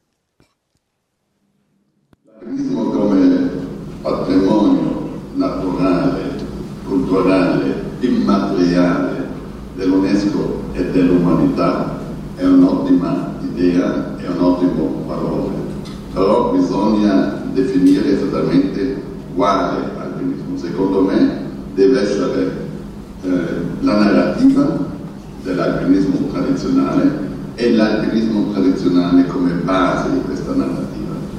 Quello che succede oggi eh, di turismo in montagna fino alla cima dell'Everest una pista o anche l'indoor eh, come sport eh, d'arrampicata è un'altra cosa, non è una cosa che vale meno, però è un'altra cosa abbiamo una tradizione di 250 anni di alpinismo moderno dopo l'alpinismo che era più che altro un fatto mitologico che la gente specialmente in Himalaya nelle Ande aveva come rispetto verso le montagne non ancora scalate. Però oggi viviamo in un mondo globalizzato dove anche l'alpinismo è globalizzato. Significa che abbiamo alpinisti in tutte le parti del mondo, i giovani hanno trovato delle falesie o anche delle montagne che prima non guardava nessuno e ci, ci mettono là. Però è molto importante far capire che c'è una grande storia dietro, con valori, con sviluppi, con grandi nomi che hanno portato avanti generazione per generazione quello che è eh, il legame emozionale di chi arrampica, di chi va in montagna con la montagna. Ed è questo, questa tensione fra la natura umana e la natura della montagna che ha un grandissimo valore che non deve essere perso. Per questo mi congratulo con Chamonix, con Courmayeur, che hanno fatto questo lavoro di presentare all'UNESCO questa possibilità e così l'alpinismo è diventato anche come riconoscimento di tutto il mondo qualcosa che ha un grande valore. Donc voilà, Reynald Messner. Donc à la suite de ce classement, euh, il faut savoir que ce sont les États qui déposent la demande d'inscription. Donc les dossiers sont validés par les différents ministères de la Culture et des Affaires étrangères. Les ambassadeurs de France, d'Italie et de Suisse sont allés déposer le dossier auprès du secrétariat général de l'UNESCO. Donc cela implique pour les États de s'engager à soutenir les mesures de sauvegarde qu'ils ont validées dans le dossier. C'est ce que disait une journaliste qui avait fait un article en disant l'alpinisme est anobli à l'UNESCO. Et après, derrière la reconnaissance, il y a l'état des, moyens et des engagements. Donc on va parler un peu de ça. Donc soutenir les mesures de sauvegarde dans le dossier UNESCO, nous avons donné une définition de la pratique de l'alpinisme. En gros, c'est l'art de gravir les montagnes. C'est l'art de gravir les montagnes. Donc, en gros, on peut dire que les alpinistes sont des artistes. C'est un soutien à la formation professionnelle. C'est engager des campagnes d'information vers les nouveaux publics. Et Dieu sait si on en a, besoin ici chez nous pour un public qui va vers le, Mont Blanc. C'est renforcer la veille préventive face aux risques et au réchauffement, au réchauffement global. Ça, c'est fait localement. C'est accompagner les investissements dans les refuges. Et enfin, garantir le libre accès à la haute montagne. Garantir le libre accès à la haute montagne. Alors maintenant, je vais développer un peu ce que j'appelle, euh, pour définir la pratique de l'alpinisme, tentative de survie en milieu hostile. Alors ça, c'est un, souvenir nostalgique de mes jeunes années d'alpinisme. Il y a un aspect politique derrière la réglementation, derrière cette APHN. Hein. il y a de l'agitation dans, certaines, certains lieux. Le président Macron s'en est emparé. Il arrive ici. Euh, il, a semblé, il nous semblait que les brigades blanches faisaient un bon travail, euh, mais il n'y avait pas de, moyens législatifs ou réglementaires derrière. Donc, euh, le préfet vous l'avez cité, signe, délimite une zone de protection pour protéger la biodiversité. Donc c'est protéger la biodiversité sur les glaciers et les parois rocheuses, en gros là où il n'y a pas de biodiversité. En fait, il s'agit tout simplement de réglementer l'accès au refuge du goûter. Et, de ce point de vue-là, on trouve que c'est mal parti. On utilise un outil qui n'est pas destiné à la finalité. Alors, et on se dit, il y a effectivement une biodiversité à protéger. Et il y a bien évidemment la voie d'accès au refuge du goûter qui est à réguler. On en a conscience et il le faut. Mais alors pourquoi s'arrêter à 2500 mètres d'altitude C'est-à-dire que en dessous des 2500 mètres, jusqu'en fond de vallée, c'est là où la biodiversité est la plus présente et souvent la plus menacée. Non, on s'arrête à 2500 mètres. Mais en dessous, il y a les chasseurs. Et en plus, en dessous, quand on descend, on se rapproche de la route blanche et du tunnel du Mont Blanc. Alors, pour justifier cet arrêté, euh, on développe un, certain nombre d'arguments euh, scientifiques. Et c'est ce qu'on reproche un peu, c'est-à-dire de ne pas protéger la, biodiversité et de réglementer un espace de haute montagne qui peut créer un précédent, puisque cet espace, il peut s'élargir, cet espace, il peut être pris comme modèle pour aller euh, n'importe où ailleurs, et on va, un petit peu en parler. Et surtout, ce qui nous a beaucoup énervé, je vais dire, c'est que ce, classement s'appuie sur un diagnostic, qui a été, euh, diagnostic environnemental qui a été fait par Asters, donc on en a parlé tout, à l'heure, et on a bien analysé ce document qui fait, que j'ai là, qui fait 50 euh, pages, et dans lequel nous avons relevé 68 points à réévaluer. Et ces 68 points ont été, présentés à des experts et à des scientifiques qui les ont à peu près tous validés. Je vais vous donner quelques, quelques exemples. Si je retrouve, euh, je dois retrouver ma feuille. Je suis un peu brouillon. Pris on m'a donné une table au bénéfice de l'âge. Voilà, j'en avais bien besoin. Alors, on parle, pour la zone près de la PHN, de la multiplication des sentiers. Donc, euh, vous en avez parlé du côté du lac Blanc, mais la multiplication des sentiers là-bas, du côté euh, euh, sous, le Mont Blanc, il n'y a, pas de, a pas de nouveaux sentiers. Il y en a un seul qui va être réaménagé, c'est pour passer sous le, glacier des pèlerins. Parce que la moraine, enfin, s'éboule et donc il faut refaire le sentier. Par contre, il va y en avoir un nouveau qui va être créé dans la zone puisqu'on va assister, il y a eu une délégation de service public du département pour la compagnie du Mont Blanc pour allonger le, chemin de fer qui, qui monte au, au et qui va aller jusqu'au refuge. Et à partir du refuge, création d'un nouveau sentier pour aller jusqu'à Bionasset. Donc euh, on va amener beaucoup, beaucoup de monde. Enfin voilà. Euh, première, chose que l'on remarque. Concernant le vivant, on, on lit qu'il s'agit dans le document euh, fondement scientifique d'observations aléatoires, d'absence d'état des lieux réalisés sur une période donnée et pour l'ensemble du site. Alors comment on peut tirer des conclusions avec euh, ces annotations? On parle de rares sont aussi les données patrimoniales concernant la vie faune. On se demande même s'il y, a, y en a des, des données patrimoniales. Pour protéger le site, on nous parle d'aigle royal au-dessus du glacier des Bossons. effectivement, il y a une dizaine d'années, il, y avait un, couple d'aigles au-dessus du, glacier du Bosson. Ils nidifiaient vers euh, le Gros Béchard. On ne sait pas où ils sont partis. Ils ont dû trouver une autre vallée euh, plus propice. Et, juste, Claude, pour être sûr de bien comprendre, parce que je suis pas. Toi, ton propos, c'est de dire qu'il faut être euh, vigilant que des fois il y a une réglementation qui peut passer, mais qu'il faut être vigilant sur les, le pourquoi de cette réglementation pour le relier un peu au, thème euh, de la liberté. Ça, sera l'objet de ma conclusion. et du coup, là, c'était pour toi.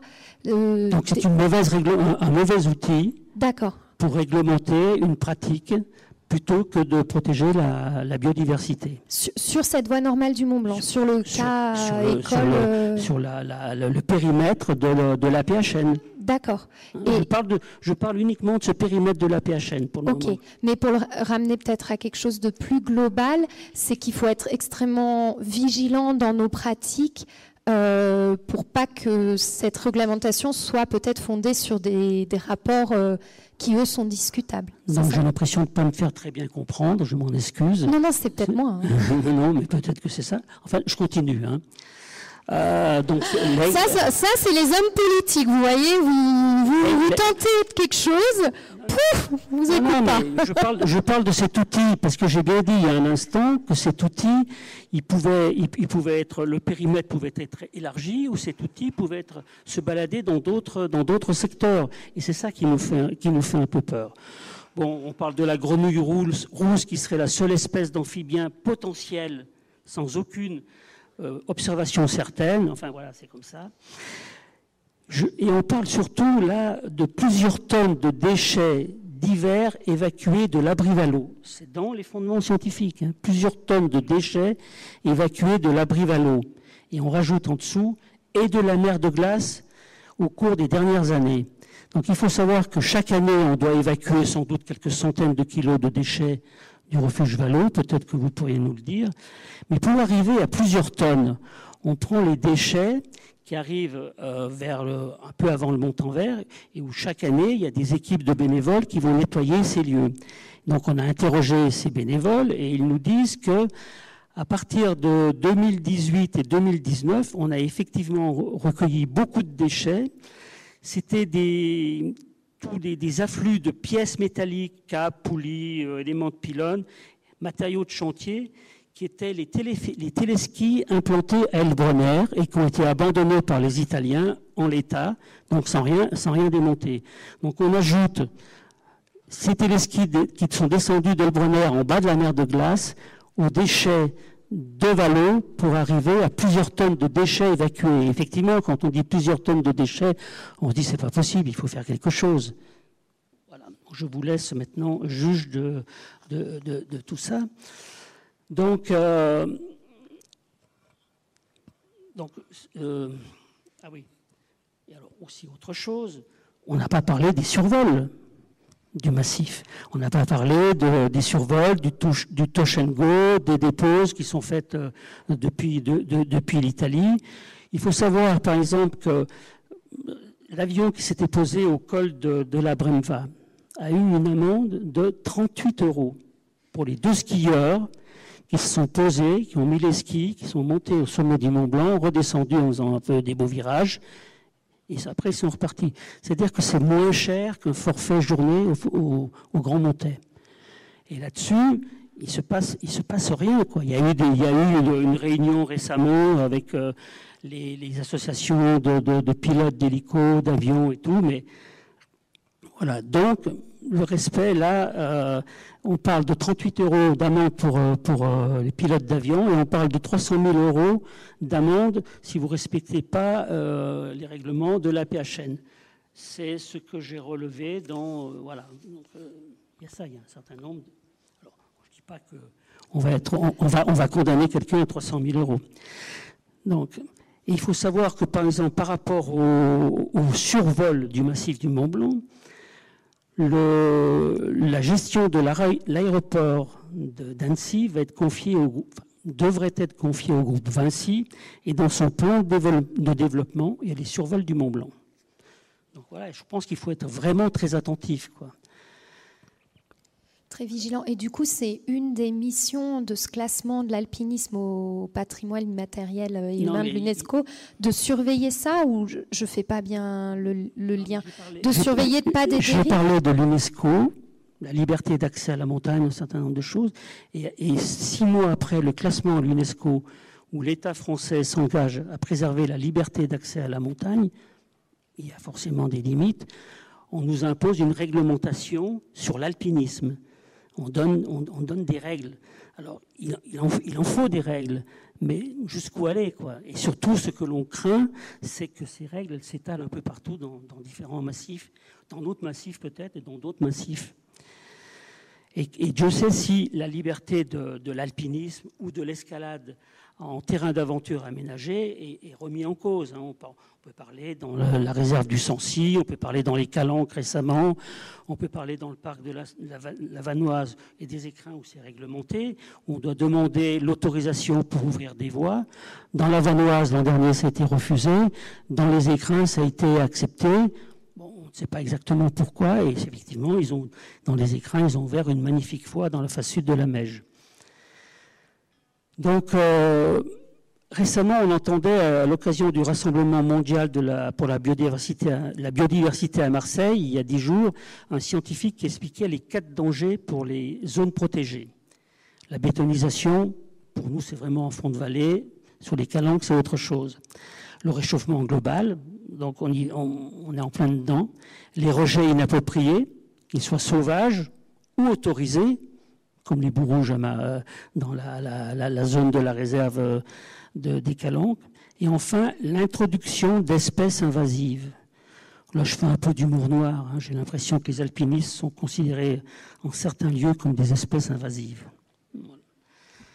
Donc, la liberté est-elle en montagne est-elle sans limite Ce fut le cas à peu près pendant 200 ans, hein, sans limite et sans frontières. Ça change un peu. Yannick nous en a parlé.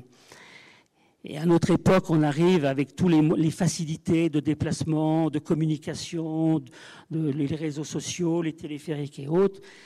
C'est vrai qu'il euh, y, a un problème de surfréquentation en certains lieux. Donc il y, a, un certain nombre de contraintes. Hein. Il y a le changement climatique, il y a la judiciarisation, vous en avez parlé précédemment. Il y a les, ailleurs les permis sur les 8000, mais les permis sur les 8000, ce n'est pas pour, réglementer ni pour réguler. La, la, surfréquentation de certains itinéraires, bon, à part le Mont Blanc, chez nous, il n'y a pas grand-chose, le Cervin un peu, tout ça. Et avec tout ça, j'en oublierais presque de parler de plaisir, donc j'y viens, d'engagement, de la beauté des lieux, de l'esprit de cordée, de ressourcement, de bonheur, d'arriver au sommet puis de partager une bière et du partage d'une aventure et de rencontres. Alors je pense que la liberté en montagne n'est pas sans limite. Et j'ose espérer que les limitations resteront raisonnables. Mais le message que l'on voudrait donner, c'est soyez vigilants, autant les alpinistes que les associations environnementales. Et elles ne pas, les alpinistes et les associations ne devraient pas s'opposer, parce que dans tous les cas, on est perdant. Et je voudrais juste vous citer un article de, ça c'est le point, Mont Blanc, un sac de nœuds au sommet. Donc euh, je pense qu'elle a bien vu. Et Libération, Mont Blanc, une zone de protection pas à la hauteur. Et qui se termine par euh, une présidente d'association nationale très, engagée aussi dans la vallée, qui dit on surprotège le sommet du Mont Blanc et on surexploite quelques centaines de mètres en dessous avec des projets dévastateurs pour la nature et la biodiversité. Et un peu plus loin, l'enquête publique au sujet d'une route forestière à ce sujet a fortement mobilisé 540 contributions, presque toutes négatives. Nouveau camouflet, le commissaire enquêteur vient de rendre un avis favorable au projet. Donc je dis simplement que euh, les politiques et les administrations, euh, quelquefois, euh, passent par-dessus les engagements qui peuvent être pris. Et donc, en ce, en ce, en quoi il faut être extrêmement vigilant. Ben, je suis très contente de terminer là-dessus parce que finalement, c'est ce qu'on fait ce soir. Ne pas cloisonner les points de vue et les idées. Et merci Claude d'avoir fait le lien entre parfois ce milieu montagnard qui, qui devient lui-même une espèce en voie d'extinction, entre guillemets, et à la fois euh, cette volonté de protéger correctement pour que ça nuise pas à cet effort de protection de la biodiversité, euh, ces écosystèmes, euh, comme le fait Aster par exemple. Alors du coup, on... merci beaucoup à tous. On voulait absolument euh, laisser un temps euh, de discussion euh, avec vous. Ça peut être vos témoignages de liberté, des questions à nos intervenants. Et d'ailleurs, si entre vous, vous avez des questions, n'hésitez pas. Je vais, je vais reprendre le micro qui circule. Ah bah super. Ben, Christelle va le faire circuler dans la place. Et tu peux juste prendre les petites lingettes. Euh, voilà, encore une petite restriction à la liberté de mélanger nos salives, mais bon, en ces temps qui courent, vaut mieux.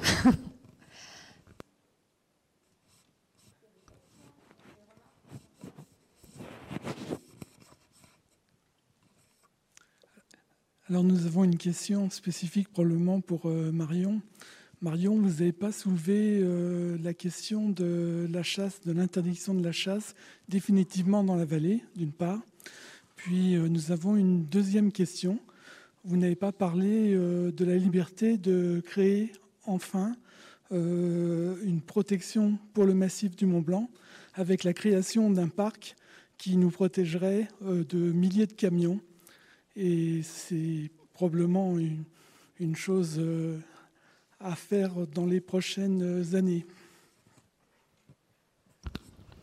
Alors, euh, je vais déjà peut-être répondre à la deuxième question par rapport aux camions. Euh, moi, je travaille pour une association qui préserve la biodiversité. Et donc, ce qui concerne les, transports et ces, domaines-là, il y a d'autres associations, enfin, il y a, d'autres groupements qui seraient vraiment plus à même que moi de répondre là-dessus. Euh, pour l'idée du parc national, ça c'est. Bon, c'est plus un, serpent de mer, hein, mais c'est quelque chose qui avait été évoqué à une époque. Euh, maintenant, aujourd'hui, le Mont Blanc, c'est un site classé, donc c'est-à-dire que tout ce qui est aménagement, c'est soumis à des démarches administratives. Et euh, la PHN, dont on a beaucoup parlé, euh, pour la partie fréquentation et, sur les voies d'accès du Mont Blanc. Il n'y a pas d'autres outils de protection. je vois qu'il y a Vincent Nérin qui est là, qui représente aussi, je pense, un peu Pro Mont Blanc, qui œuvre aussi pour ça, pour qu'il y ait une pour qu'il y ait un système de protection du, massif du Mont Blanc sur les trois, sur les trois pays. Euh, voilà, donc euh, c'est pareil, il n'y a, pas que nous, même si on, va soutenir ce type de, démarche. Euh, voilà, j'ai à peu près répondu à la deuxième question. Maintenant, la première sur la chasse. dans la réserve naturelle des Aiguilles Rouges, la chasse et le port de l'arme est interdit. C'est la seule réserve de Haute-Savoie qui a cette réglementation-là. C'est la plus ancienne. Euh, dans les autres, non, il n'y a pas de, contraintes plus spécifiques en, réserve qu'ailleurs. Euh, après, il faut savoir que la chasse, c'est quand même quelque chose qui est très réglementé, euh, dans le sens où il y a des plans de chasse, ils sont obligés d'avoir des bagues pour pas mal d'espèces. L'ouverture, c'était dimanche dernier. Voilà, la, période de chasse est, est relativement restreinte. je ne veux pas faire le débat pro ou contre chasse. Je ne pense pas que c'est le sujet. c'est juste que au niveau de la liberté, eux, ils n'ont pas, voilà, ils pas la liberté euh, non plus de chasser euh, quand ils veulent euh, et où ils veulent. voilà. Ce que je peux dire. Est-ce que nous, après, on essaye. En fait, nous, au niveau de la chasse, on va être plutôt présent au niveau des, échanges du département sur les plans de chasse. ou le, le, schéma départemental synergétique pour les espèces menacées en fait, euh, parce que le, le, tétralyre et le lagopède alpin, par exemple, sont des espèces chassables. Et, euh, ben nous, on va plutôt essayer, au moment des, échanges, des discussions, de, faire en sorte que ce soit le moins chassé possible, ce type, ce type d'espèce-là en particulier. Voilà. Mais euh, c'est pas nous qui décidons. Moi, j'avais peut-être une question euh, pour toi, Claude. Euh, au niveau de la mairie, on a vu, euh, je rebondis sur ce qu'a dit du coup Claude Marin, sur cette interdiction, parce que c'est vrai que la montagne, c'est un espace partagé et on est souvent dérangé dans notre liberté par tout ce qui est avion, hélico, etc. Ça a fait un peu de bruit récemment, on va dire, avec des pétitions au niveau local. Est-ce que ça a fait bouger des lignes côté mairie ou pas du tout? Quel est le, positionnement un peu d'un élu comme toi euh, sur ce sujet? La question est très rotor. Alors, il m'est très facile d'y répondre. Euh, d'abord, est-ce que les élus sont concernés? Oui. Est-ce que le pouvoir de police du maire a une euh, influence sur l'espace aérien? Non. Donc, la seule chose que l'on puisse faire, c'est participer à une remontée d'informations en direction des décideurs. Alors il y avait eu un négoce, euh, je vais appeler les choses comme ça, au moment du travail sur la PHN, la préfecture s'était engagée à euh, poser sur la table la question du trafic aérien et des nuisances euh, associées il y a eu une première étape qui était faite. On reste sur notre fin, puisque c'est seulement sur le périmètre de la PHM que la, que la, que la réflexion a porté. Donc, euh, euh, l'état des nuisances dans la vallée, je vais en dire un petit peu plus. Alors, euh, tout, tout aéronef à moteur est porteur de nuisances. au niveau de la vie économique et de placer des, limites. Euh, ce qui est communément admis, pour faire le lien euh, directement avec les interventions tout à l'heure, c'est le secours en montagne. Les opérations de secours ne posent euh, pas de problème en ce sens qu'elles sont admises, comprises. Mais André, Vianney pourra compléter. Euh, ensuite, toutes les actions de secours, euh, et je dirais malheureusement l'actualité récente le rappelle, euh, il, y a associé des protocoles d'entraînement et de certification pour que les équipages, les secouristes, les médecins aient une expertise suffisante et des compétences entraînées pour pouvoir procéder aux opérations. Donc ça, c'est un deuxième volet euh, qui se rajoute aux opérations de secours elles-mêmes.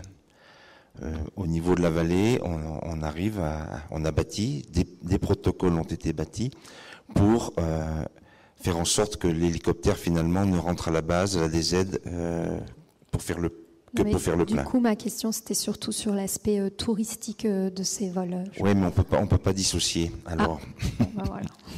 Mais j'ai bien entendu ta remarque sur les politiques tout à l'heure.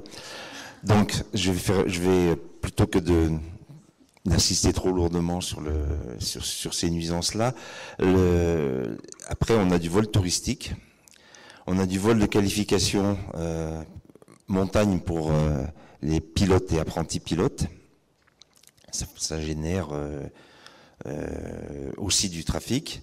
Il été évoqué tout à l'heure les zones de touch and go. On est sur une une référence ancienne avec des, zones euh, qui sont autorisés à la, à pose, hein, pas, pas à la dépose de passagers, mais à la pose de l'aéronef, euh, sur des glaciers qui sont identifiés sur des cartes.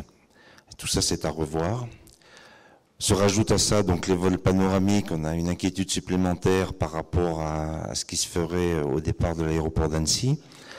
Euh, et euh, également, on, a de la pratique de chute libre, euh, parachutisme ou X-shoot, qui sont faits, euh, donc non pas au départ de la montagne, c'est pas du base jump, mais c'est du départ de, depuis les hélicos. Et donc le, le, le, cumul de tout euh, fait qu'on on a des nuisances euh, qui sont en augmentation. Euh, et on essaye d'attraper le problème par le bon côté. Et c'est très compliqué. Je, je le redis, le pouvoir du maire, s'agissant de l'espace aérien, est extrêmement limité.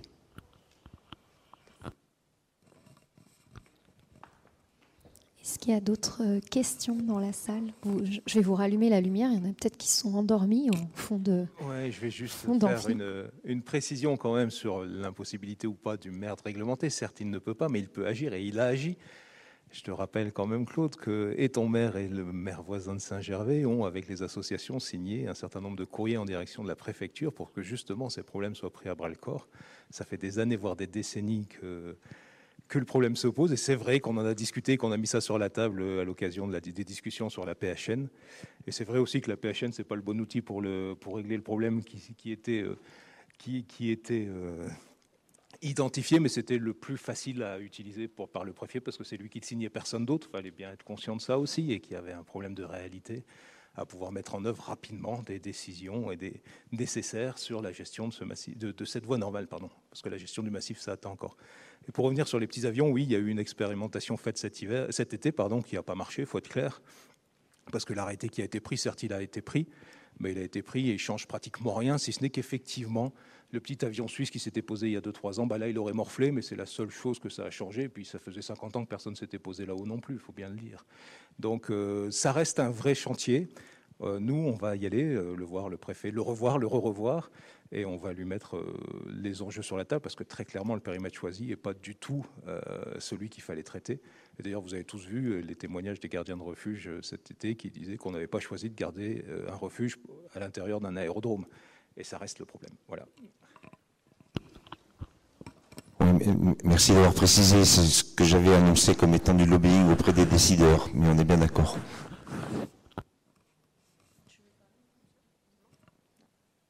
Comme ça. Euh, moi, je voudrais juste euh, répondre à, enfin, intervenir suite, à l'intervention de, Claude Marin tout à l'heure par rapport au rapport qu'a fait euh, Aster. Donc, c'est pas moi, c'est mes collègues qui l'ont fait. Bah déjà, je suis, je suis ravie que ce rapport de 50 pages, il ait pu être décortiqué à ce point et qu'il n'ait pas été dans, classé dans un tiroir, parce que ça, c'est quand même quelquefois le, le cas pour certains rapports. Et, et après, donc, juste pour rappeler que c'était une commande de l'État qui souhaitait donc euh, mettre en place cet outil qui, euh, je vais le redire, euh, ne semble pas du tout approprié puisqu'on veut protéger des, habitats naturels alors que en fait, ce qu'on veut, faire, c'est gérer des problèmes liés à la fréquentation, des problèmes d'usage.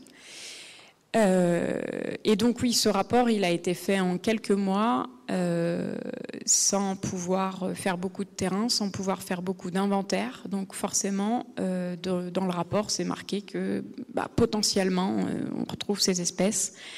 Et voilà. Mais je, moi, je, vous, rejoins. Hein, si on avait les moyens de faire correctement notre travail, ce serait une belle chose.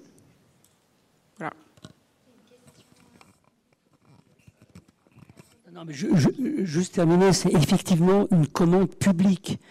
Et donc, Aster dépend quand même de la préfecture pour les moyens euh, qu'il demande pour, vivre, pour euh, animer cette association. Donc, c'est là où il y a un, réel problème. Et notre, notre investigation de ce document, on l'a envoyé au préfet. Il a été euh, présenté dans l'enquête publique. Voilà. On dépend de, subventions et de financement. On n'a pas vraiment de, financement propre. Non, je voulais simplement dire que je suis très confiant dans nos institutions euh, par rapport à, parce que l'alpinisme reste un domaine de liberté énorme, quand on voit le subterfuge qu'il a fallu utiliser pour arriver à interdire à quelqu'un de planter un drapeau au sommet du Mont Blanc, de monter avec un rameur, d'interdire de bivouaquer, qu'il a fallu passer par les petites grenouilles qui se sont je ne sais plus où, par les lézards de je ne sais pas quoi, je me dis que, enfin bon, si on prend normalement un arrêté, si vous voulez, il y a des considérants, considérant que, considérant que, et puis article 1er, article 2, et on fait la relation. Là, je dois dire que la relation, on me l'a pourtant essayé de me l'expliquer, je ne l'ai jamais faite. La relation entre la protection de l'habitat naturel, qui, comme ça a été précisé ce soir longuement, est justement en dessous de 2500 mètres, or la zone en question, elle est justement au-dessus de 2500 mètres, et donc cette APHN qui, qui apparaît presque comme un gag, je suis donc très confiant les institutions du pays parce qu'il a quand même fallu que des, juristes se penchent dessus pour savoir comment on pouvait réglementer l'alpinisme sur la voie normale. Et pour arriver à réglementer, il a fallu faire cette, euh, cette pirouette absolument extraordinaire. Voilà, je voulais souligner simplement ce fait.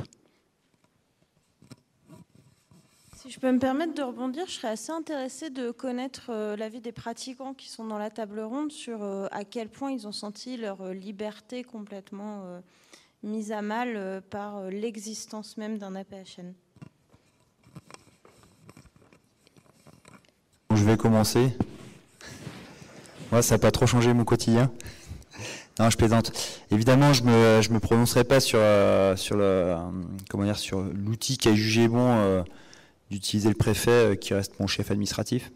La seule chose que je peux vous dire, c'est que moi qui suis chargé de sa mise en œuvre, eh ben 2021, c'était quand même plus facile que 2020 et encore plus facile que 2019, etc.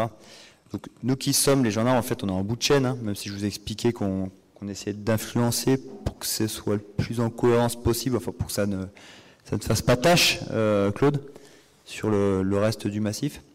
Euh, chargé de sa mise en œuvre, je dois vous dire que c'est plus facile pour nous aujourd'hui d'empêcher ce qui effectivement ce qui était la cible, c'est-à-dire des problèmes essentiellement de comportement humain et, pas forcément des, problèmes liés à la biodiversité. Mais du coup, on rejoint un peu ce que tu disais, Yannick, c'est que là, nous-mêmes, on cristallise tous ces problèmes autour de la voie normale du Mont Blanc, alors qu'il existe. Euh, bon, certes, elle est un cas d'école, mais finalement, on n'a pas assez écouté Yannick, qui nous disait que la créativité et la liberté euh, se déroulaient peut-être. Euh, ailleurs que sur cette voie normale du Mont Blanc, je ne sais pas si. Mais la liberté et la créativité dans l'alpinisme, c'est la base de notre pratique. C'est ce qui a été promu à l'UNESCO. On ne peut pas faire fi de ce, de ce qui est. Il y a quand même 186 pays qui sont dépositaires, dont la France, c'est nous qui avons porté ce projet. Moi, ça me tient à cœur parce que c'est quand même quelque chose. en fait, je, je vis après tous mes prédécesseurs alpinistes qui ont commencé à faire de l'alpinisme, qui ont fait que, notre vie alpine, elle existe aujourd'hui. Sans ça, ça ne se passerait pas comme ça. Ça veut dire qu'on ne peut pas faire une croix dessus et promouvoir quelque chose qui va contre les, règles fondamentales qui ont été dictées dans l'UNESCO sur la protection, sur le, sur le, euh, l'inscription à l'UNESCO. Même sur la voie normale du Mont Blanc, pour toi, c'est un combat. La voie normale du Mont Blanc, je, veux dire, il y a des, La voie normale du Mont Blanc, j'y vais depuis 20, 20 ans. Et franchement, je ne vois pas tellement de différence. Alors je ne sais pas pourquoi on, a voulu réglementer. Ok, très bien, soit, je m'adapte maintenant. Mais euh, les brigades blanches, bon, franchement, j'y passe, je les vois, les brigades blanches. C'est très bien, mais enfin, je vois pas l'intérêt. On, est assez intelligent, assez futé pour arriver à, réglementer nous-mêmes ce genre de choses. Puis la voie, du, normale du Mont Blanc, il ne faut pas oublier que c'est un petit... Euh, un petit détail de tout ce qui se passe en alpinisme dans les Alpes. Hein. C'est un, tout petit endroit quand même. Hein. Et, certes, il y a beaucoup de monde, mais il y avait déjà beaucoup de monde il y a 20 ans. Hein. Et, comme vous dites euh, que c'est des comportements humains, je ne suis pas d'accord. Moi, je trouve que les gens se comportent tout à fait bien en montagne et que c'est que on a entendu les gardiens de refuge dire que les gens se comportaient mal et qu'ils se parlaient mal entre eux. C'est pas vrai. Je suis désolé pour y être, j'y crois pas pour, moi, c'est complexe. Christelle, tu nous demandais est-ce qu'on ressent une diminution de nos libertés suite à un arrêté comme celui-là. Euh, c'est pas hum, la peur qu'il y a derrière tout ça, c'est comme l'a très bien dit Claude, c'est le fait de commencer à interdire en alpinisme et que cette interdiction acceptée à un endroit puisse s'étendre à d'autres euh, à d'autres endroits, à d'autres lieux de pratique, tout comme le massif du Sancy, qui est une première du genre, il me semble, d'interdiction de l'alpinisme dans une réserve. Donc c'est plutôt au-delà de la dimension symbolique de régulation qui est en jeu et qui, est questionnée derrière euh, une interdiction. Ça, c'est une première chose. Et en effet, je pense qu'on doit être vigilant à ce type d'interdiction. Est-ce qu'elle ne s'étendent pas? Et après, il y a une deuxième chose, c'est que j'ai l'impression que depuis le début, on, se pose parfois la question de est-ce qu'on est réellement libre? Mais ça, c'est une question sans fin. Est-ce qu'on est réellement libre euh, on peut avoir en effet la vision, tu as évoqué tout à l'heure la vision du secours, de dire les alpinistes revendiquent une liberté, mais quand ils appellent les secours, finalement ils sont bien contents de bafouer cette liberté et de la mettre dans, dans les mains du PG. Mais ce que vont chercher les alpinistes, en tout cas quand je me suis exprimé tout à l'heure, c'est c'est pas de, de, chercher à être réellement libre, mais bien un sentiment de liberté. Et ce sentiment et cette perception de liberté, elle s'exprime surtout à travers, euh, pour moi, la liberté de choix et de se sentir encore une fois responsable de ses choix. Et être responsable de ses choix, ça peut aller jusque dans le fait, je vais peut-être faire une pirouette, mais d'appeler les secours et de choisir d'appeler les secours ça peut aussi être dans le fait de choisir, donc ça, ça va être un argument presque contradictoire avec ce que j'ai dit au début, mais d'aller pratiquer l'alpinisme au fin fond de l'Himalaya où je sais qu'il n'y aura pas de secours et qu'il n'y aura une, aucune régulation, et qu'en effet, la montagne est vaste et elle ne se réduit pas à la voie normale du Mont Blanc, d'un autre côté. Donc d'un côté, l'interdiction sur la voie normale du Mont Blanc, moi je n'aperçois pas personnellement comme une réduction de mes libertés parce que j'ai tout le choix d'aller pratiquer ailleurs comme je l'entends. Et d'un autre côté, le fait de commencer à interdire en alpinisme est peut-être euh, une question à laquelle il faut être vigilant. Bah, très bien, on va rester sur euh, cette synthèse parce que le temps euh, file, cette très bonne conclusion de Maude. Et hum, on a sélectionné trois ouvrages au centre de documentation qui est au premier étage, qui est ouvert à tous, qui regorge d'ouvrages, enfin vous pouvez lire toute une vie. Euh, pour aller plus loin sur l'UNESCO, euh, l'UNESCO au Mont Blanc, euh, aux éditions Guérin. Patrick Béraud, encordé mais libre. Donc là, on rejoint plusieurs valeurs qu'on a abordées ce soir. Et Wojtek Kurtiga, j'espère que je prononce bien son prénom. Euh, voilà, un alpiniste aussi discret que libre et souvent ça va de pair. Euh, donc voilà nos, conseils euh, lecture sur ces thèmes-là. je remercie encore une fois nos intervenants, on peut les applaudir et vous pouvez aussi vous applaudir de continuer à, à réfléchir sur ces problématiques. Voilà, merci à vous, bonne soirée.